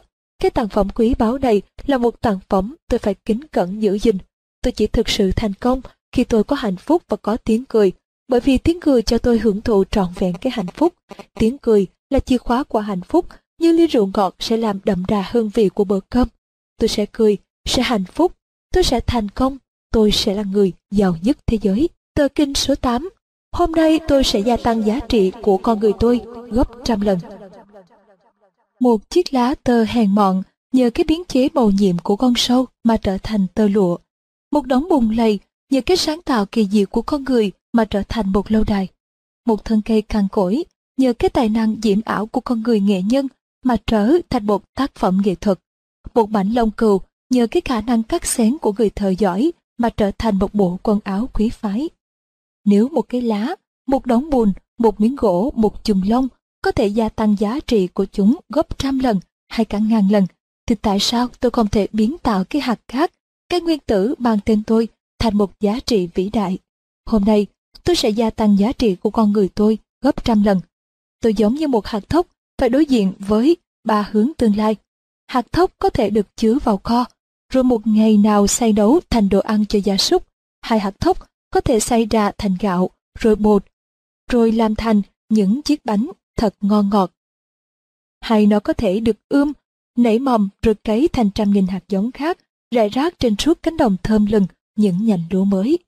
Tôi không giống như hạt thóc trên, với một điều khác biệt, hạt thóc không thể lựa chọn tương lai cho nó. Nó không biết là sẽ trở thành đồ ăn cho gia súc, thành bột cho một cái bánh ngọt hay thành giống như ngàn cây lúa. Tôi có sự lựa chọn đó và tôi tự hứa tôi sẽ không để ai vứt đời tôi vào cho bọn gia súc sai nghiền nát đời tôi thành bột cám. Mặc cho những tảng đá ngàn cân của thất vọng và thua lỗ đè nặng, tôi sẽ không bị vỡ tan như những hạt thóc và chịu xếp đặt bởi hành động của người khác. Hôm nay, tôi sẽ gia tăng giá trị của con người tôi gấp trăm lần. Để tăng trưởng và sinh nở, hạt thóc phải được chôn vùi dưới bóng tối sâu trong lòng đất. Những thất bại, lầm lỗi, ngu xuẩn và sự bất lực của tôi cũng là một loại bóng tối mà tôi phải chịu đựng để có thể tăng trưởng và sinh nở. Rồi một ngày, như hạt thóc sẽ vươn cao những mạ xanh và những chùm hoa gạo dưới sự ấp ủ của nắng, của mưa, của gió. Tôi sẽ cũng ấp ủ thân thể tôi, trí óc tôi để trở thành những mộng tưởng, để tăng trưởng toàn vẹn. Hạt thóc còn tùy thuộc vào sự nâng đỡ của thời tiết, nhưng tôi thì hoàn toàn tự do trong các lựa chọn về thời tiết của đời tôi. Hôm nay, tôi sẽ gia tăng giá trị của con người từ gấp trăm lần, và tôi sẽ làm sao để đạt được ý nguyện này Trước hết tôi sẽ đặt cho tôi những mục tiêu phải đạt được trong một ngày, trong một tuần, trong một tháng, trong một năm và cả một cuộc đời. Giống như hạt mưa phải tưới mát để hạt giống nảy mầm, tôi phải có mục tiêu định sẵn trước khi đời tôi bắt đầu tăng trưởng. Khi đạt ra những mục tiêu, tôi sẽ lấy những thành quả tốt đẹp nhất từ quá khứ làm tiêu chuẩn, rồi nhân nó lên cả trăm lần. Cái mục tiêu này sẽ trở thành tiêu chuẩn của đời tôi trong tương lai. Tôi sẽ không quản ngại rằng mục tiêu của tôi quá cao vì giống như người kỵ binh, tôi thà là hướng mục tiêu tôi về mặt trăng để bắn được một con đại bàng, còn hơn là nhắm con đại bàng rồi bắn phải một bụi cây.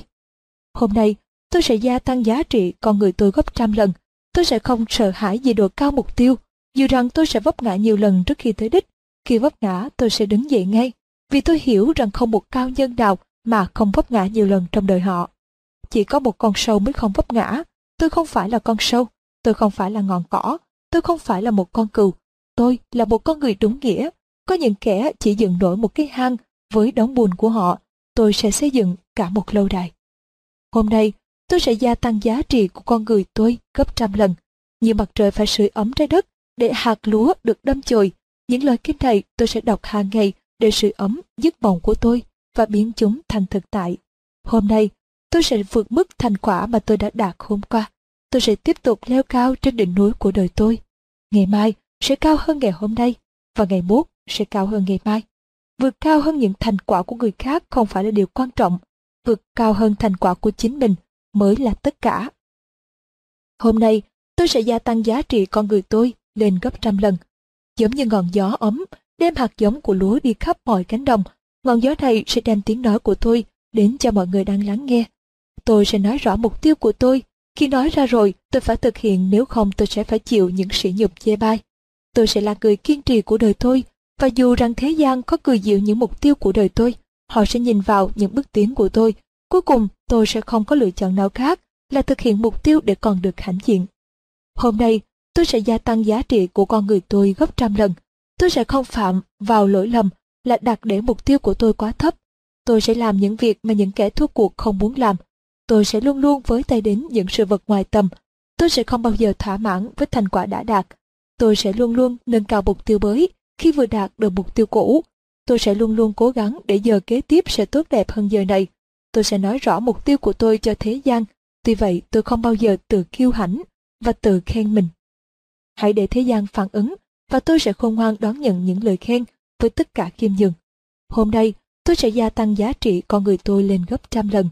Một hạt thóc gia tăng gấp trăm lần thành một trăm nhành lúa. Một trăm nhành lúa này gia tăng gấp trăm lần sẽ thành mười ngàn nhành lúa. Rồi thêm một trăm lần và một trăm lần nữa. Một hạt thóc sẽ nuôi sống cả thành phố đông đảo. Tôi không thể hơn được một hạt thóc chăng? Hôm nay, tôi sẽ gia tăng giá trị con người tôi gấp trăm lần. Và khi tôi làm xong lời nguyện này, tôi sẽ lặp lại động tác đó tôi tiếp tục tăng trưởng để một ngày nào đó tôi sẽ tự chiêm ngưỡng cái vĩ đại của hạt thóc mang tên là tôi. Tôi sẽ trở thành người giàu nhất thế giới. Tờ kinh số 9. Những giấc mộng của tôi sẽ là vô nghĩa. Những giấc mộng của tôi sẽ là vô nghĩa. Những kế hoạch của tôi sẽ là cát bụi. Những mục tiêu của tôi sẽ là vô vọng. Tất cả sẽ không có một giá trị gì nếu tôi không theo đuổi chúng bằng hành động. Và nó sẽ hành động ngay bây giờ. Không có một bản đồ nào dù chính xác và rõ ràng từng phân ly, có thể chuyên chở chủ đó đi xa một mm. Không có một luật lệ nào, dù công bằng và hợp lệ, có thể giúp tránh được một tội ác. Không bao giờ có một tờ kinh đào, dù hiệu nghiệm như tờ kinh tôi đang đọc, có thể tạo cho người nghe một đồng xu nào. Hành động chỉ có hành động là mồi nổ để đẩy tung cái bản đồ, cái luật lệ, cái tờ kinh này. Những giấc mộng, những kế hoạch, những mục tiêu thành thực cho một thực tại đời sống. Hành động là đồ ăn, là thức uống nuôi dưỡng sự thành công sau cùng của tôi. Tôi sẽ hành động ngay bây giờ. Nỗi do dự vẫn giữ chân tôi đã bắt nguồn từ sự lo sợ. Tôi hiểu được điều này khi nhìn tận đáy tim của những con người can đảm. Họ biết rằng chỉ có hành động mới tiêu diệt được nỗi lo sợ. Do đó, khi tôi hành xử không chút do dự, những nhịp đập loạn xạ của con tim tôi sẽ trở lại bình thường. Tôi hiểu rằng hành động sẽ biến con sư tử đang đe dọa tôi thành một con kiến hiền lành. Tôi sẽ hành động ngay bây giờ. Từ nay, Tôi sẽ nhớ bài học của con đom đóm. Chúng chỉ phát ra ánh sáng khi đôi cánh của chúng đập mạnh trong động tác bay. Tôi sẽ là một con đom đóm, và ánh lửa của tôi sẽ lóe sáng dù ngay giữa ban ngày dưới ánh mặt trời. Có những người chỉ thích làm loài bướm, khoe đôi cánh đẹp, nhưng hoàn toàn phụ thuộc vào nhân nghĩa của cánh hoa. Tôi sẽ là một con đom đóm, và ánh lửa của tôi sẽ soi sáng thế gian này. Tôi sẽ hành động ngay bây giờ. Tôi sẽ không tránh né những công việc của ngày hôm nay và khất chúng lại ngày mai bởi vì ngày mai có thể sẽ không bao giờ đến. Hãy để tôi hành động ngay bây giờ, dù hành động đó có thể chưa chắc đem lại hạnh phúc hay không. Nhưng thà là hành động rồi thất bại, hơn là bất động và mục rửa. Thực ra, khi hái một quả ngọt, hành động tôi chưa chắc đã đem đến sự thỏa mãn. Nhưng không có hành động, những quả ngọt này sẽ chết rửa trên cành cây. Tôi sẽ hành động ngay bây giờ. Tôi sẽ hành động, tôi sẽ hành động, sẽ hành động và sẽ lặp đi lặp lại những chữ này mỗi giờ, mỗi phút, mỗi ngày, cho đến khi những chữ đó đã in sâu về thói quen như hơi thở của tôi, như cái nhắm mở của mắt tôi. Tôi phải hành động. Với những chữ này tôi sẽ ra lệnh cho khối óc tôi đương đầu với tất cả thử thách và những kẻ thua cuộc, luôn luôn tránh né. Tôi sẽ hành động ngay bây giờ. Tôi sẽ nhắc đi nhắc lại chữ hành động cho đến khi xương tủy của tôi phải ghi khắc. Mỗi khi thức giấc, tôi sẽ nhắc đến chữ này và sẽ nhảy ra khỏi giường, những kẻ thua cuộc sẽ ngủ thêm vài giờ nữa tôi sẽ hành động ngay bây giờ. Khi tôi nhảy vào chốn thương trường, tôi sẽ nhắc đến chữ này và tôi sẽ sẵn sàng hầu tiếp khách hàng của tôi. Những kẻ thua cuộc sẽ do dự lo ngại, sợ bị chối từ. Tôi sẽ hành động ngay bây giờ. Khi tôi đối diện với một cánh cửa đóng kín, tôi sẽ nhắc đến những chữ này và sẽ gõ mạnh. Những kẻ thua cuộc sẽ đợi bên ngoài trong run sợ và ngại ngùng. Tôi sẽ hành động ngay bây giờ. Khi tôi gặp những cám dỗ, gian ác, tôi sẽ nhắc đến những chữ này và tôi sẽ đập tan những thói hư tật xấu tôi sẽ hành động ngay bây giờ.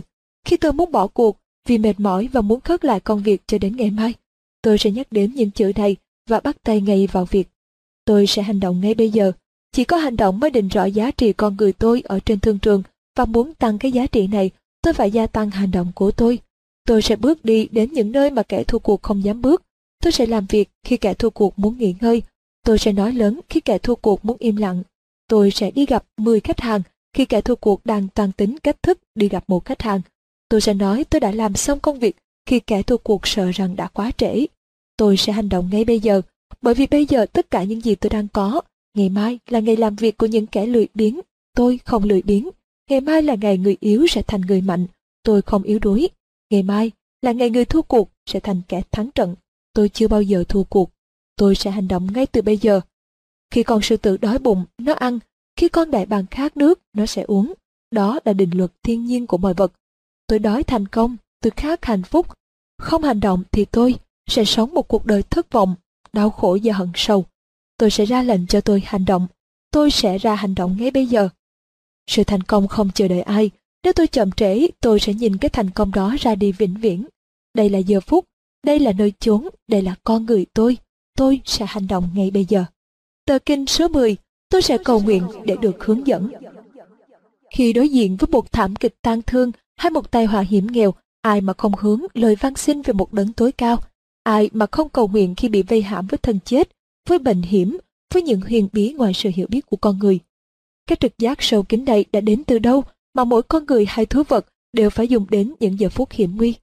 Mắt chúng ta sẽ tự động chớp khi có một bàn tay đưa ngang, chân cẳng chúng ta sẽ tự động giật khi có ai gõ vào đầu gối. Đe dọa một người nào bằng cái hù bất chợt, miệng hắn sẽ tự động nói, trời ơi, cái trực giác tự động này từ đâu mà tới. Dù tôi không phải là một con chiên hay một tín đồ rất quan đạo, tôi cũng nhận hiểu cái huyền nhiệm cao cả này của thiên nhiên. Tất cả mọi sinh vật trên trái đất này, kể cả con người, đều chia chung các trực giác về sự cầu nguyện. Và lời nguyện cầu chỉ là một vang sinh lớn tiếng về một đấng tối cao, khi thiên nhiên đã ban cho con lừa, con chim, con người khả năng và trực giác để cất cao lời vang sinh, thiên nhiên cũng đã dự trù là những lời vang sinh này đang được lắng nghe bởi một quyền lực cao lớn hơn mọi sinh vật và đủ quyền, sức để đáp ứng lời vang xin đó. Từ hôm nay, tôi sẽ cầu nguyện, sẽ vang xin, nhưng lời cầu nguyện của tôi không bao giờ là vang xin để được giúp đỡ mà vang xin để được hướng dẫn. Tôi sẽ không bao giờ cầu nguyện để tìm kiếm những vật chất từ hữu cho tôi. Tôi không xin là cho quanh tôi nhiều người hầu hạ, kẻ lo, từng miếng ăn thức uống. Tôi không xin những căn nhà tráng lệ với đầy đủ tiện nghi. Tôi sẽ không bao giờ nghĩ là lời nguyện cầu của tôi sẽ mang đến tiền bạc, tình yêu, danh vọng, chiến thắng, thành công hay hạnh phúc. Tôi chỉ xin cho có được sự hướng dẫn, cho tôi thấy được phương thức, đường lối để tạo dựng những thành quả và như thế, lời cầu nguyện của tôi sẽ luôn luôn được đáp ứng. Sự hướng dẫn mà tôi tìm kiếm có thể sẽ đến hay có thể không đến, nhưng cả hai trường hợp tôi đều đã được trả lời. Nếu đứa bé xin cha nó một miếng bánh mà không được, người cha cũng đã trả lời cho nó rồi. Lời cầu nguyện của tôi sẽ như sau. Đấng tối cao, xin Ngài giúp đỡ con Mỗi ngày con bước ra ngoài thế gian, con thấy rất cô đơn và yếu đuối. Không có sự hướng dẫn của Ngài, con sợ con sẽ lạc lối và xa dần những con đường cho con tìm hạnh phúc và thành công. Con không xin Ngài những bạc vàng châu báu hay những cơ hội nằm trong khả năng con. Con chỉ xin Ngài hướng dẫn cách thức để con gây dựng nên những khả năng nắm lấy những cơ hội. Như Ngài đã dạy con sư tử cách thức săn mồi để sinh tồn bằng bản năng, xin dạy con cách thức sinh tồn và thịnh vượng trong tình yêu để con hãnh diện là con sư tử trên thương trường, giúp cho con tìm được sự khiêm tốn bằng trở ngại và thất vọng, nhưng cũng giúp cho con thấy được cái huy hoàng của chiến thắng. Hãy trao cho con những công việc mà nhiều người đã không làm được, nhưng dạy con cách thức cạn lọc những kinh nghiệm thất bại của họ để con có thể thành công. Thử thách con với những tai họa để tâm hồn con được rèn luyện, nhưng nhớ cho con cái can đảm để cười trước những lỗi lầm. Cho con sống đủ ngày tháng để con đạt đến mục tiêu, nhưng giúp con sống mỗi ngày như đó là ngày cuối cùng của đời con chỉ còn cách thức ăn nói để có được hiệu quả khi giao tiếp, nhưng dạy con cách im lặng trước những thị phi vô bổ của tha nhân. Dạy con cái kỷ luật với thói quen không bao giờ bỏ cuộc, nhưng cũng cho con thấy tất cả đều có một tỷ lệ xác suất là tỷ lệ trung bình. Cho con cái trực giác bén nhạy để nhận diện được những cơ hội, nhưng nhớ dạy cho con cái kiên nhẫn để tập trung được năng lực của mình. Dạy con cách thức tạo cho mình rất nhiều thói quen tốt để bất dần đi những thói quen xấu nhưng nhớ cho con lòng hỷ xã để thông cảm với cái yếu đuối của tha nhân. Dạy con bài học vì đau khổ để con hiểu trong mọi sự rồi cũng qua đi, nhưng cho con cái hạnh phúc ngồi đếm, những ân lộc mỗi ngày. Đẩy con trực diện với hận thù để con không ngu dốt về thực tại, nhưng cho con lòng lúc nào cũng đầy tình yêu để biến kẻ thù ghét thành bạn bè của mình. Nhưng tất cả mọi sự đều là do ý Ngài. Con chỉ là một quả nho, nhỏ bé và cô đơn, bám vào cái cành khẳng khiu gọi là đời sống. Nhưng Ngài đã sáng tạo con thành một hiện hữu độc đáo. Như vậy chắc Ngài đã dành cho con một đường đời, một con đường rất đặc biệt. Xin hướng dẫn con, xin giúp cho con để tìm thấy con đường của mình. Cho con trở thành toàn vẹn cái con người mà Ngài đã dự định khi ban cho con một đời sống này. khi hạt giống mà Ngài đã ươm trồng là con xin được tăng trưởng để trở thành một loài hoa quả như ý muốn của Ngài, giúp cho con trở thành một con người đúng nghĩa. Chương cuối, thời gian trôi qua thật lẹ. Thời gian trôi qua thật lẹ, thế mà đã ba năm kể từ ngày Thiên Ân giải thể toàn bộ đế quốc thương mại khắp Nam Châu, trở về với cuộc sống thầm lặng cô đơn trong tòa lâu đài vĩ đại ở đảo Maui. Cuối cùng với người bạn già là Alan Chapman, Thiên Ân nhìn ngày tháng tiếp nối ra đi, đợi chờ. Thiên Ân đợi chờ một dấu hiệu siêu hình, một con người sẽ được chọn lựa để tiếp nhận những tờ kinh. Để tiếp tục một sự nghiệp danh thương, mong là sẽ lớn mạnh gấp trăm lần cái đế quốc mà Thiên Ân vừa giải tán. Nhưng càng ngày Thiên Ân càng thấy vô vọng của sự chờ đợi, vì tuổi tác đã cao, ông không còn vận động cơ thể được nhiều. Đọc sách, coi phim, nghe nhạc, ngồi thiền suốt ba năm, thân ông có thể bắt đầu bạc nhược.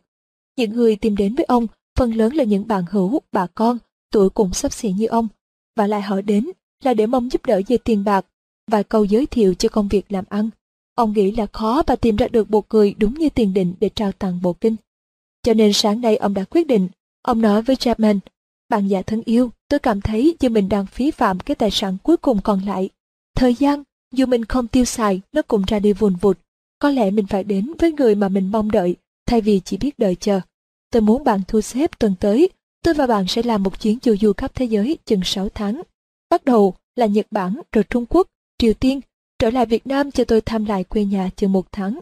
Sau đó là Thái Lan, Mã Lai, Ấn Độ, Ai Cập, Hy Lạp, qua châu Âu, Mỹ châu Latin, rồi về lại đây, bạn già nghĩ sao? Thưa ngài, tôi không dám nói ra, nhưng vẫn lo ngại cái buồn chán của ngài sau bao năm vùng tay bốn biển. Tôi rất vui, mà thấy ngài lại lên đường, thấy tinh thần và thể xác ngài lại đứng dậy. Thiên ân cười, vậy thì hãy bắt đầu một hành trình mới. Tôi cảm ơn cái lo lắng thật tình của bạn già. Ngày nào còn sống, ngày đó tôi còn trông cậy vào sự chăm sóc của bạn.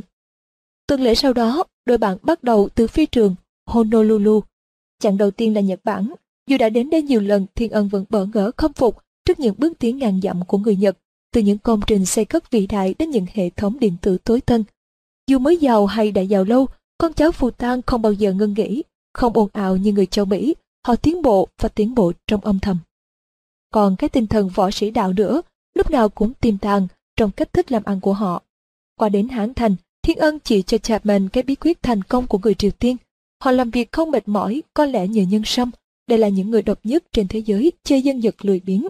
Đối với họ, 12 giờ làm việc mỗi ngày là giờ làm việc kiểu công chức. Rồi Triều Tiên, đôi bạn bay qua Trung Quốc, thủ đô Bắc Kinh đổi khác nhiều sau 7 năm, lần cuối Thiên Ân ghé thăm. Ngoài dân Việt, Thiên Ân vẫn luôn luôn thấy gần gũi người Tàu. Văn hóa và phong tục của hai xứ không xa cách bao nhiêu. Cái suy nghĩ của người Tàu cũng là điều dễ thông cảm sau bao nhiêu năm chiến tranh, nghèo khổ, dân Tàu ngày nay mới được hưởng chút thịnh vượng do Thái Bình đem lại. Dù họ vẫn còn rất nhiều khó khăn và trở ngại, dường như họ đang bắt đầu chương sử mới cho quốc gia. Bao nhiêu là bạn bè, đồng nghiệp phải đi thăm từ Thượng Hải xuống Quảng Châu, Vân Nam, Thiên Ân xúc cảm trước những đón tiếp đầy yêu thương và nồng nhiệt. Thế nhưng, cái rương có những tờ kinh mà Thiên Ân và Chapman khề nệ mang theo để trao tặng, vẫn nằm chinh in trong những căn nhà phòng ngủ. Hơn một tháng lộ trình, dù luôn luôn để ý kiếm tìm, Thiên Ân vẫn không sao tìm được cái con người mà định mệnh sẽ chọn lựa để tiếp nối sự nghiệp. Từ Quảng Châu, đôi bạn đáp xuống sân bay nội bài ở Hà Nội. Hơn 40 năm, Thiên Ân mới có dịp trở lại quê hương. Từ ngày Lương Thành gửi ông qua Pháp, vì con cá lớn phải vùng vẫy ở biển khơi, không thể ở trong ao lạch. Ngày về dự đám tang ông Lương Thành và ngày về cưới con gái ông Thái Hưng. Sau đó ông miệt mài khắp Nam Châu, nhưng không có cơ hội để làm ăn ở Việt Nam. Thực ra có lẽ ông không muốn đem sở trường sở đoạn của mình để ganh đua với người ngoại quốc, vẫn hào hứng hơn, ông tự nhủ. Đêm đầu tiên trở lại quê hương, lòng ông bùi hồi, ông không ngủ được. Ông tắt máy lạnh, mở cánh cửa sổ để không khí ẩm thấp của đêm mùa hè xâm nhập. Những tiếng động ồn ào rất Việt Nam cũng đánh thức từ tâm trí những kỷ niệm và tình cảm xa cũ. Ông ngồi bất động, thả hồn bay cao theo trăm nghìn ý nghĩ và xúc cảm của mình. Quê hương vẫn là một gắn bó ngọt ngào. Ông thiếp đi một chút trong chiếc ghế bành, khi chợt tỉnh thì trời đã sáng mờ. Có lẽ tại những chiếc xe gắn máy bắt đầu ồn ào, ông thấy bụng đói cồn cào. Ông chợt nhớ ra là tối qua ông không ăn vì muốn giữ thân thể quân bình trở lại sau bao ngày yến tiệc bên tàu. Ông thay đồ xuống nhà, tự nhiên ông thèm một tô phở thiệt nóng. Ông không muốn ăn thêm một đĩa bánh mì trứng ở khách sạn. Rồi Metropole, ông thông thả đi dạo xuống hướng Hồ Hoàng Kiếm để tìm một tiệm phở. Không khí buổi sáng chưa bị bụi khói của trăm nghìn chiếc xe gắn máy làm ô nhiễm. Ông hít thở trong sự thanh bình toàn diện. Mãi mê suy nghĩ, ông đi lạc vào con đường nhỏ, không nhớ tên. Cũ và nghèo, chật hẹp và dơ giấy. Những căn nhà hai bên vẫn còn kính cửa, miệt mài trong giấc ngủ. Càng đi sâu, ông càng mất hướng. Cuối ngõ, ông thấy một ngọn đèn hắt ra và một cánh cửa mở hé. Ông gõ nhẹ, hy vọng hỏi đường trở lại khách sạn hay trở ra một con đường lớn. Một người trung niên đèn đúa gây ốm mở rộng cửa. Thưa cụ, cụ hỏi ai? Giọng nói có vẻ ngạc nhiên vì còn sớm quá. Thiên ân nhìn qua, căn phòng nhỏ hẹp, bày biện bừa bãi, giữa phòng là cái máy in nhỏ đang chạy, giấy mực tung tóe khắp nơi. Xin lỗi, tôi bị lạc, tôi muốn tìm đường trở lại khách sạn Metropole. Thấy cửa hé mở nên tôi gõ. Gã đàn ông nhìn kỹ Thiên Ân, nét mặt quất thước, bộ quần áo đúng thời trang, rất đắt tiền, lại ở khách sạn Metropole. Qua bao nhiêu đổi dời, nơi đây vẫn là chỗ lui tới của những tên ngoại quốc nhiều tiền và nhiều quyền từ thời Pháp thuộc, thời chiến tranh cho đến nay. Cả đổi giọng, đầy kính nể và săn sóc. Thưa cụ để con mặc cái áo, rồi con dẫn cụ về khách sạn. Không dám làm phiền anh, anh chỉ cho tôi ra con đường cái. Tôi lấy taxi hay xích lô gì đó cũng được. Và lại anh đang ăn sáng hay làm việc phải không? Tôi đi tìm tìm phở rồi đi lạc. Thưa cụ còn sớm, mấy đứa con của con nó lo dùm được. Gã đàn ông giọng khẩn khoản mời mọc. Nếu cụ cần con sẽ đưa cụ ra tìm phở gần đây, đổi danh Hà Nội. Rồi thăm hỏi, xin lỗi cụ từ đâu tới. Tôi ở Mỹ về thăm quê hương. Tôi đây chừng một tuần rồi đi tiếp. Câu chuyện kéo dài, Thiên Ân nói qua về đời sống công việc của ông, rồi hai người đi bộ ra tìm phở vừa nói chuyện. Tên gã đàn ông là Văn Khắp, hắn giải thích là phiên âm ra tiếng Việt từ một tên Lào. Soban Van Ket, hắn từ Bashe, cha mẹ gửi qua đây học từ nhỏ, lúc mới 4 tuổi. Paxe, Thiên Ân gật gù, là một trang sách của quá khứ, chuyến buôn hàng đầu tiên. Anh ở ngay tại tỉnh Lị, không thưa cụ, con ở một làng nhỏ gần đó, bạn chưa Brong. Thiên Ân buông đũa nhìn không chớp mắt vào văn khắp, ông im lặng đợi chờ. Con đến Hà Nội đã hơn 42 năm thưa cụ, con học hành đi lính rồi làm ăn. Dù cha mẹ con là người Lào, nhưng con nghĩ mình đã trở thành người Việt. Con xem nơi này như quê hương. Vợ con người Thái Bình, còn có hai đứa con trai. Thiên Ân dò hỏi, tại sao mới có 4 tuổi mà bố mẹ anh đã gửi anh sang đây? Con còn nhỏ nên không biết, nhưng sau đó về thăm nhà, nghe bố con kể là gia đình có mang ơn một người lái buôn người Việt. Ông ta cho thuốc cứu cả làng khỏi bệnh sốt rét cấp số. Ông ta đi khỏi làng sau đó, nên không ai biết tên tuổi tông tích. Nhưng theo phong tục người Lào, một món nợ là một món nợ. Bố con là người trưởng tộc nên phải dâng đứa con là con cho người Việt để trả nợ món này. Thiên ân bật cười trước những trớ treo của dòng sông gọi là định mệnh. Ông hóm hình hỏi đùa. Thế anh đã trả hết nợ chưa? Văn Cáp không để ý đến lời bông đùa đó, hắn vẫn nghiêm túc. Thưa chưa, dù suốt 40 năm qua con đã cố gắng học hành, cố gắng làm đủ mọi thứ để đóng góp cho xứ sở quê hương này, con vẫn chưa thấy đâu ra đâu. Không những là món nợ, mà lớn lên ở đây với bao nhiêu bạn bè, con thực tình yêu mến dân mình nước mình, cho nên lòng con vẫn nhiều thắc mắc. Tại sao mà thắc mắc? Quê hương mình vẫn còn nghèo đói quá phải không? Anh yên chí, đó là tại chiến tranh và hận thù. Đất nước hòa bình rồi, lần hồi rồi tình trạng kinh tế cá nhân sẽ thay đổi. Thiên Ân cảm thấy một gắn bó thân tình với gã người Lào Việt này. Không, con thắc mắc tại sao dân mình rất thông minh, rất chịu khó, rất muốn độc lập tự lực, mà bao năm qua, bao nghìn năm qua, vẫn phải chịu sự thống trị của người Tàu, người Pháp, người Nga, người Mỹ. Tại sao dân mình nói chung là có học thức hiểu biết hơn những dân tộc khác mà vẫn bị người ngoại quốc đè đầu áp cổ? Con không ganh tị nhưng con thực sự xấu hổ khi thấy những du khách đến đây tung tiền, khoe khoang hóng hách, trong khi dân mình chỉ biết cúi đầu, suy nghĩ và tìm tòi còn chỉ có một hoài bão lớn nhất. Thiên Ân hoàn toàn bị thu hút bởi văn khắp. Ông lắng nghe từng chữ, văn khắp vẫn say sưa nói. Kêu hoài bão lớn nhất của con là in được một cuốn chỉ nam chỉ dẫn cách thức làm kinh tế để mỗi người dân mình biết cách làm giàu. Con tin rằng chỉ có dân giàu nước mới mạnh được. Như người xưa vẫn nói, nếu có những cuốn sách dạy người luyện tinh thần như Kinh Phật, Kinh Chúa, Nếu có những cuốn sách dạy người cách sử dụng máy vi tính hay một chiếc máy bay, thì chắc phải có một cuốn sách dạy người ta cách thức để trở nên một người giàu có.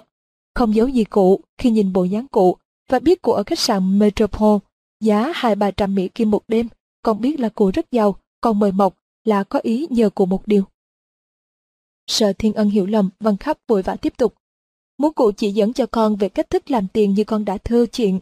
Con cũng không muốn gì cho con, con chỉ muốn truyền bá lại cho dân mình, làm cái công việc rất tầm thường là in sách cho mọi người đọc và hành xử.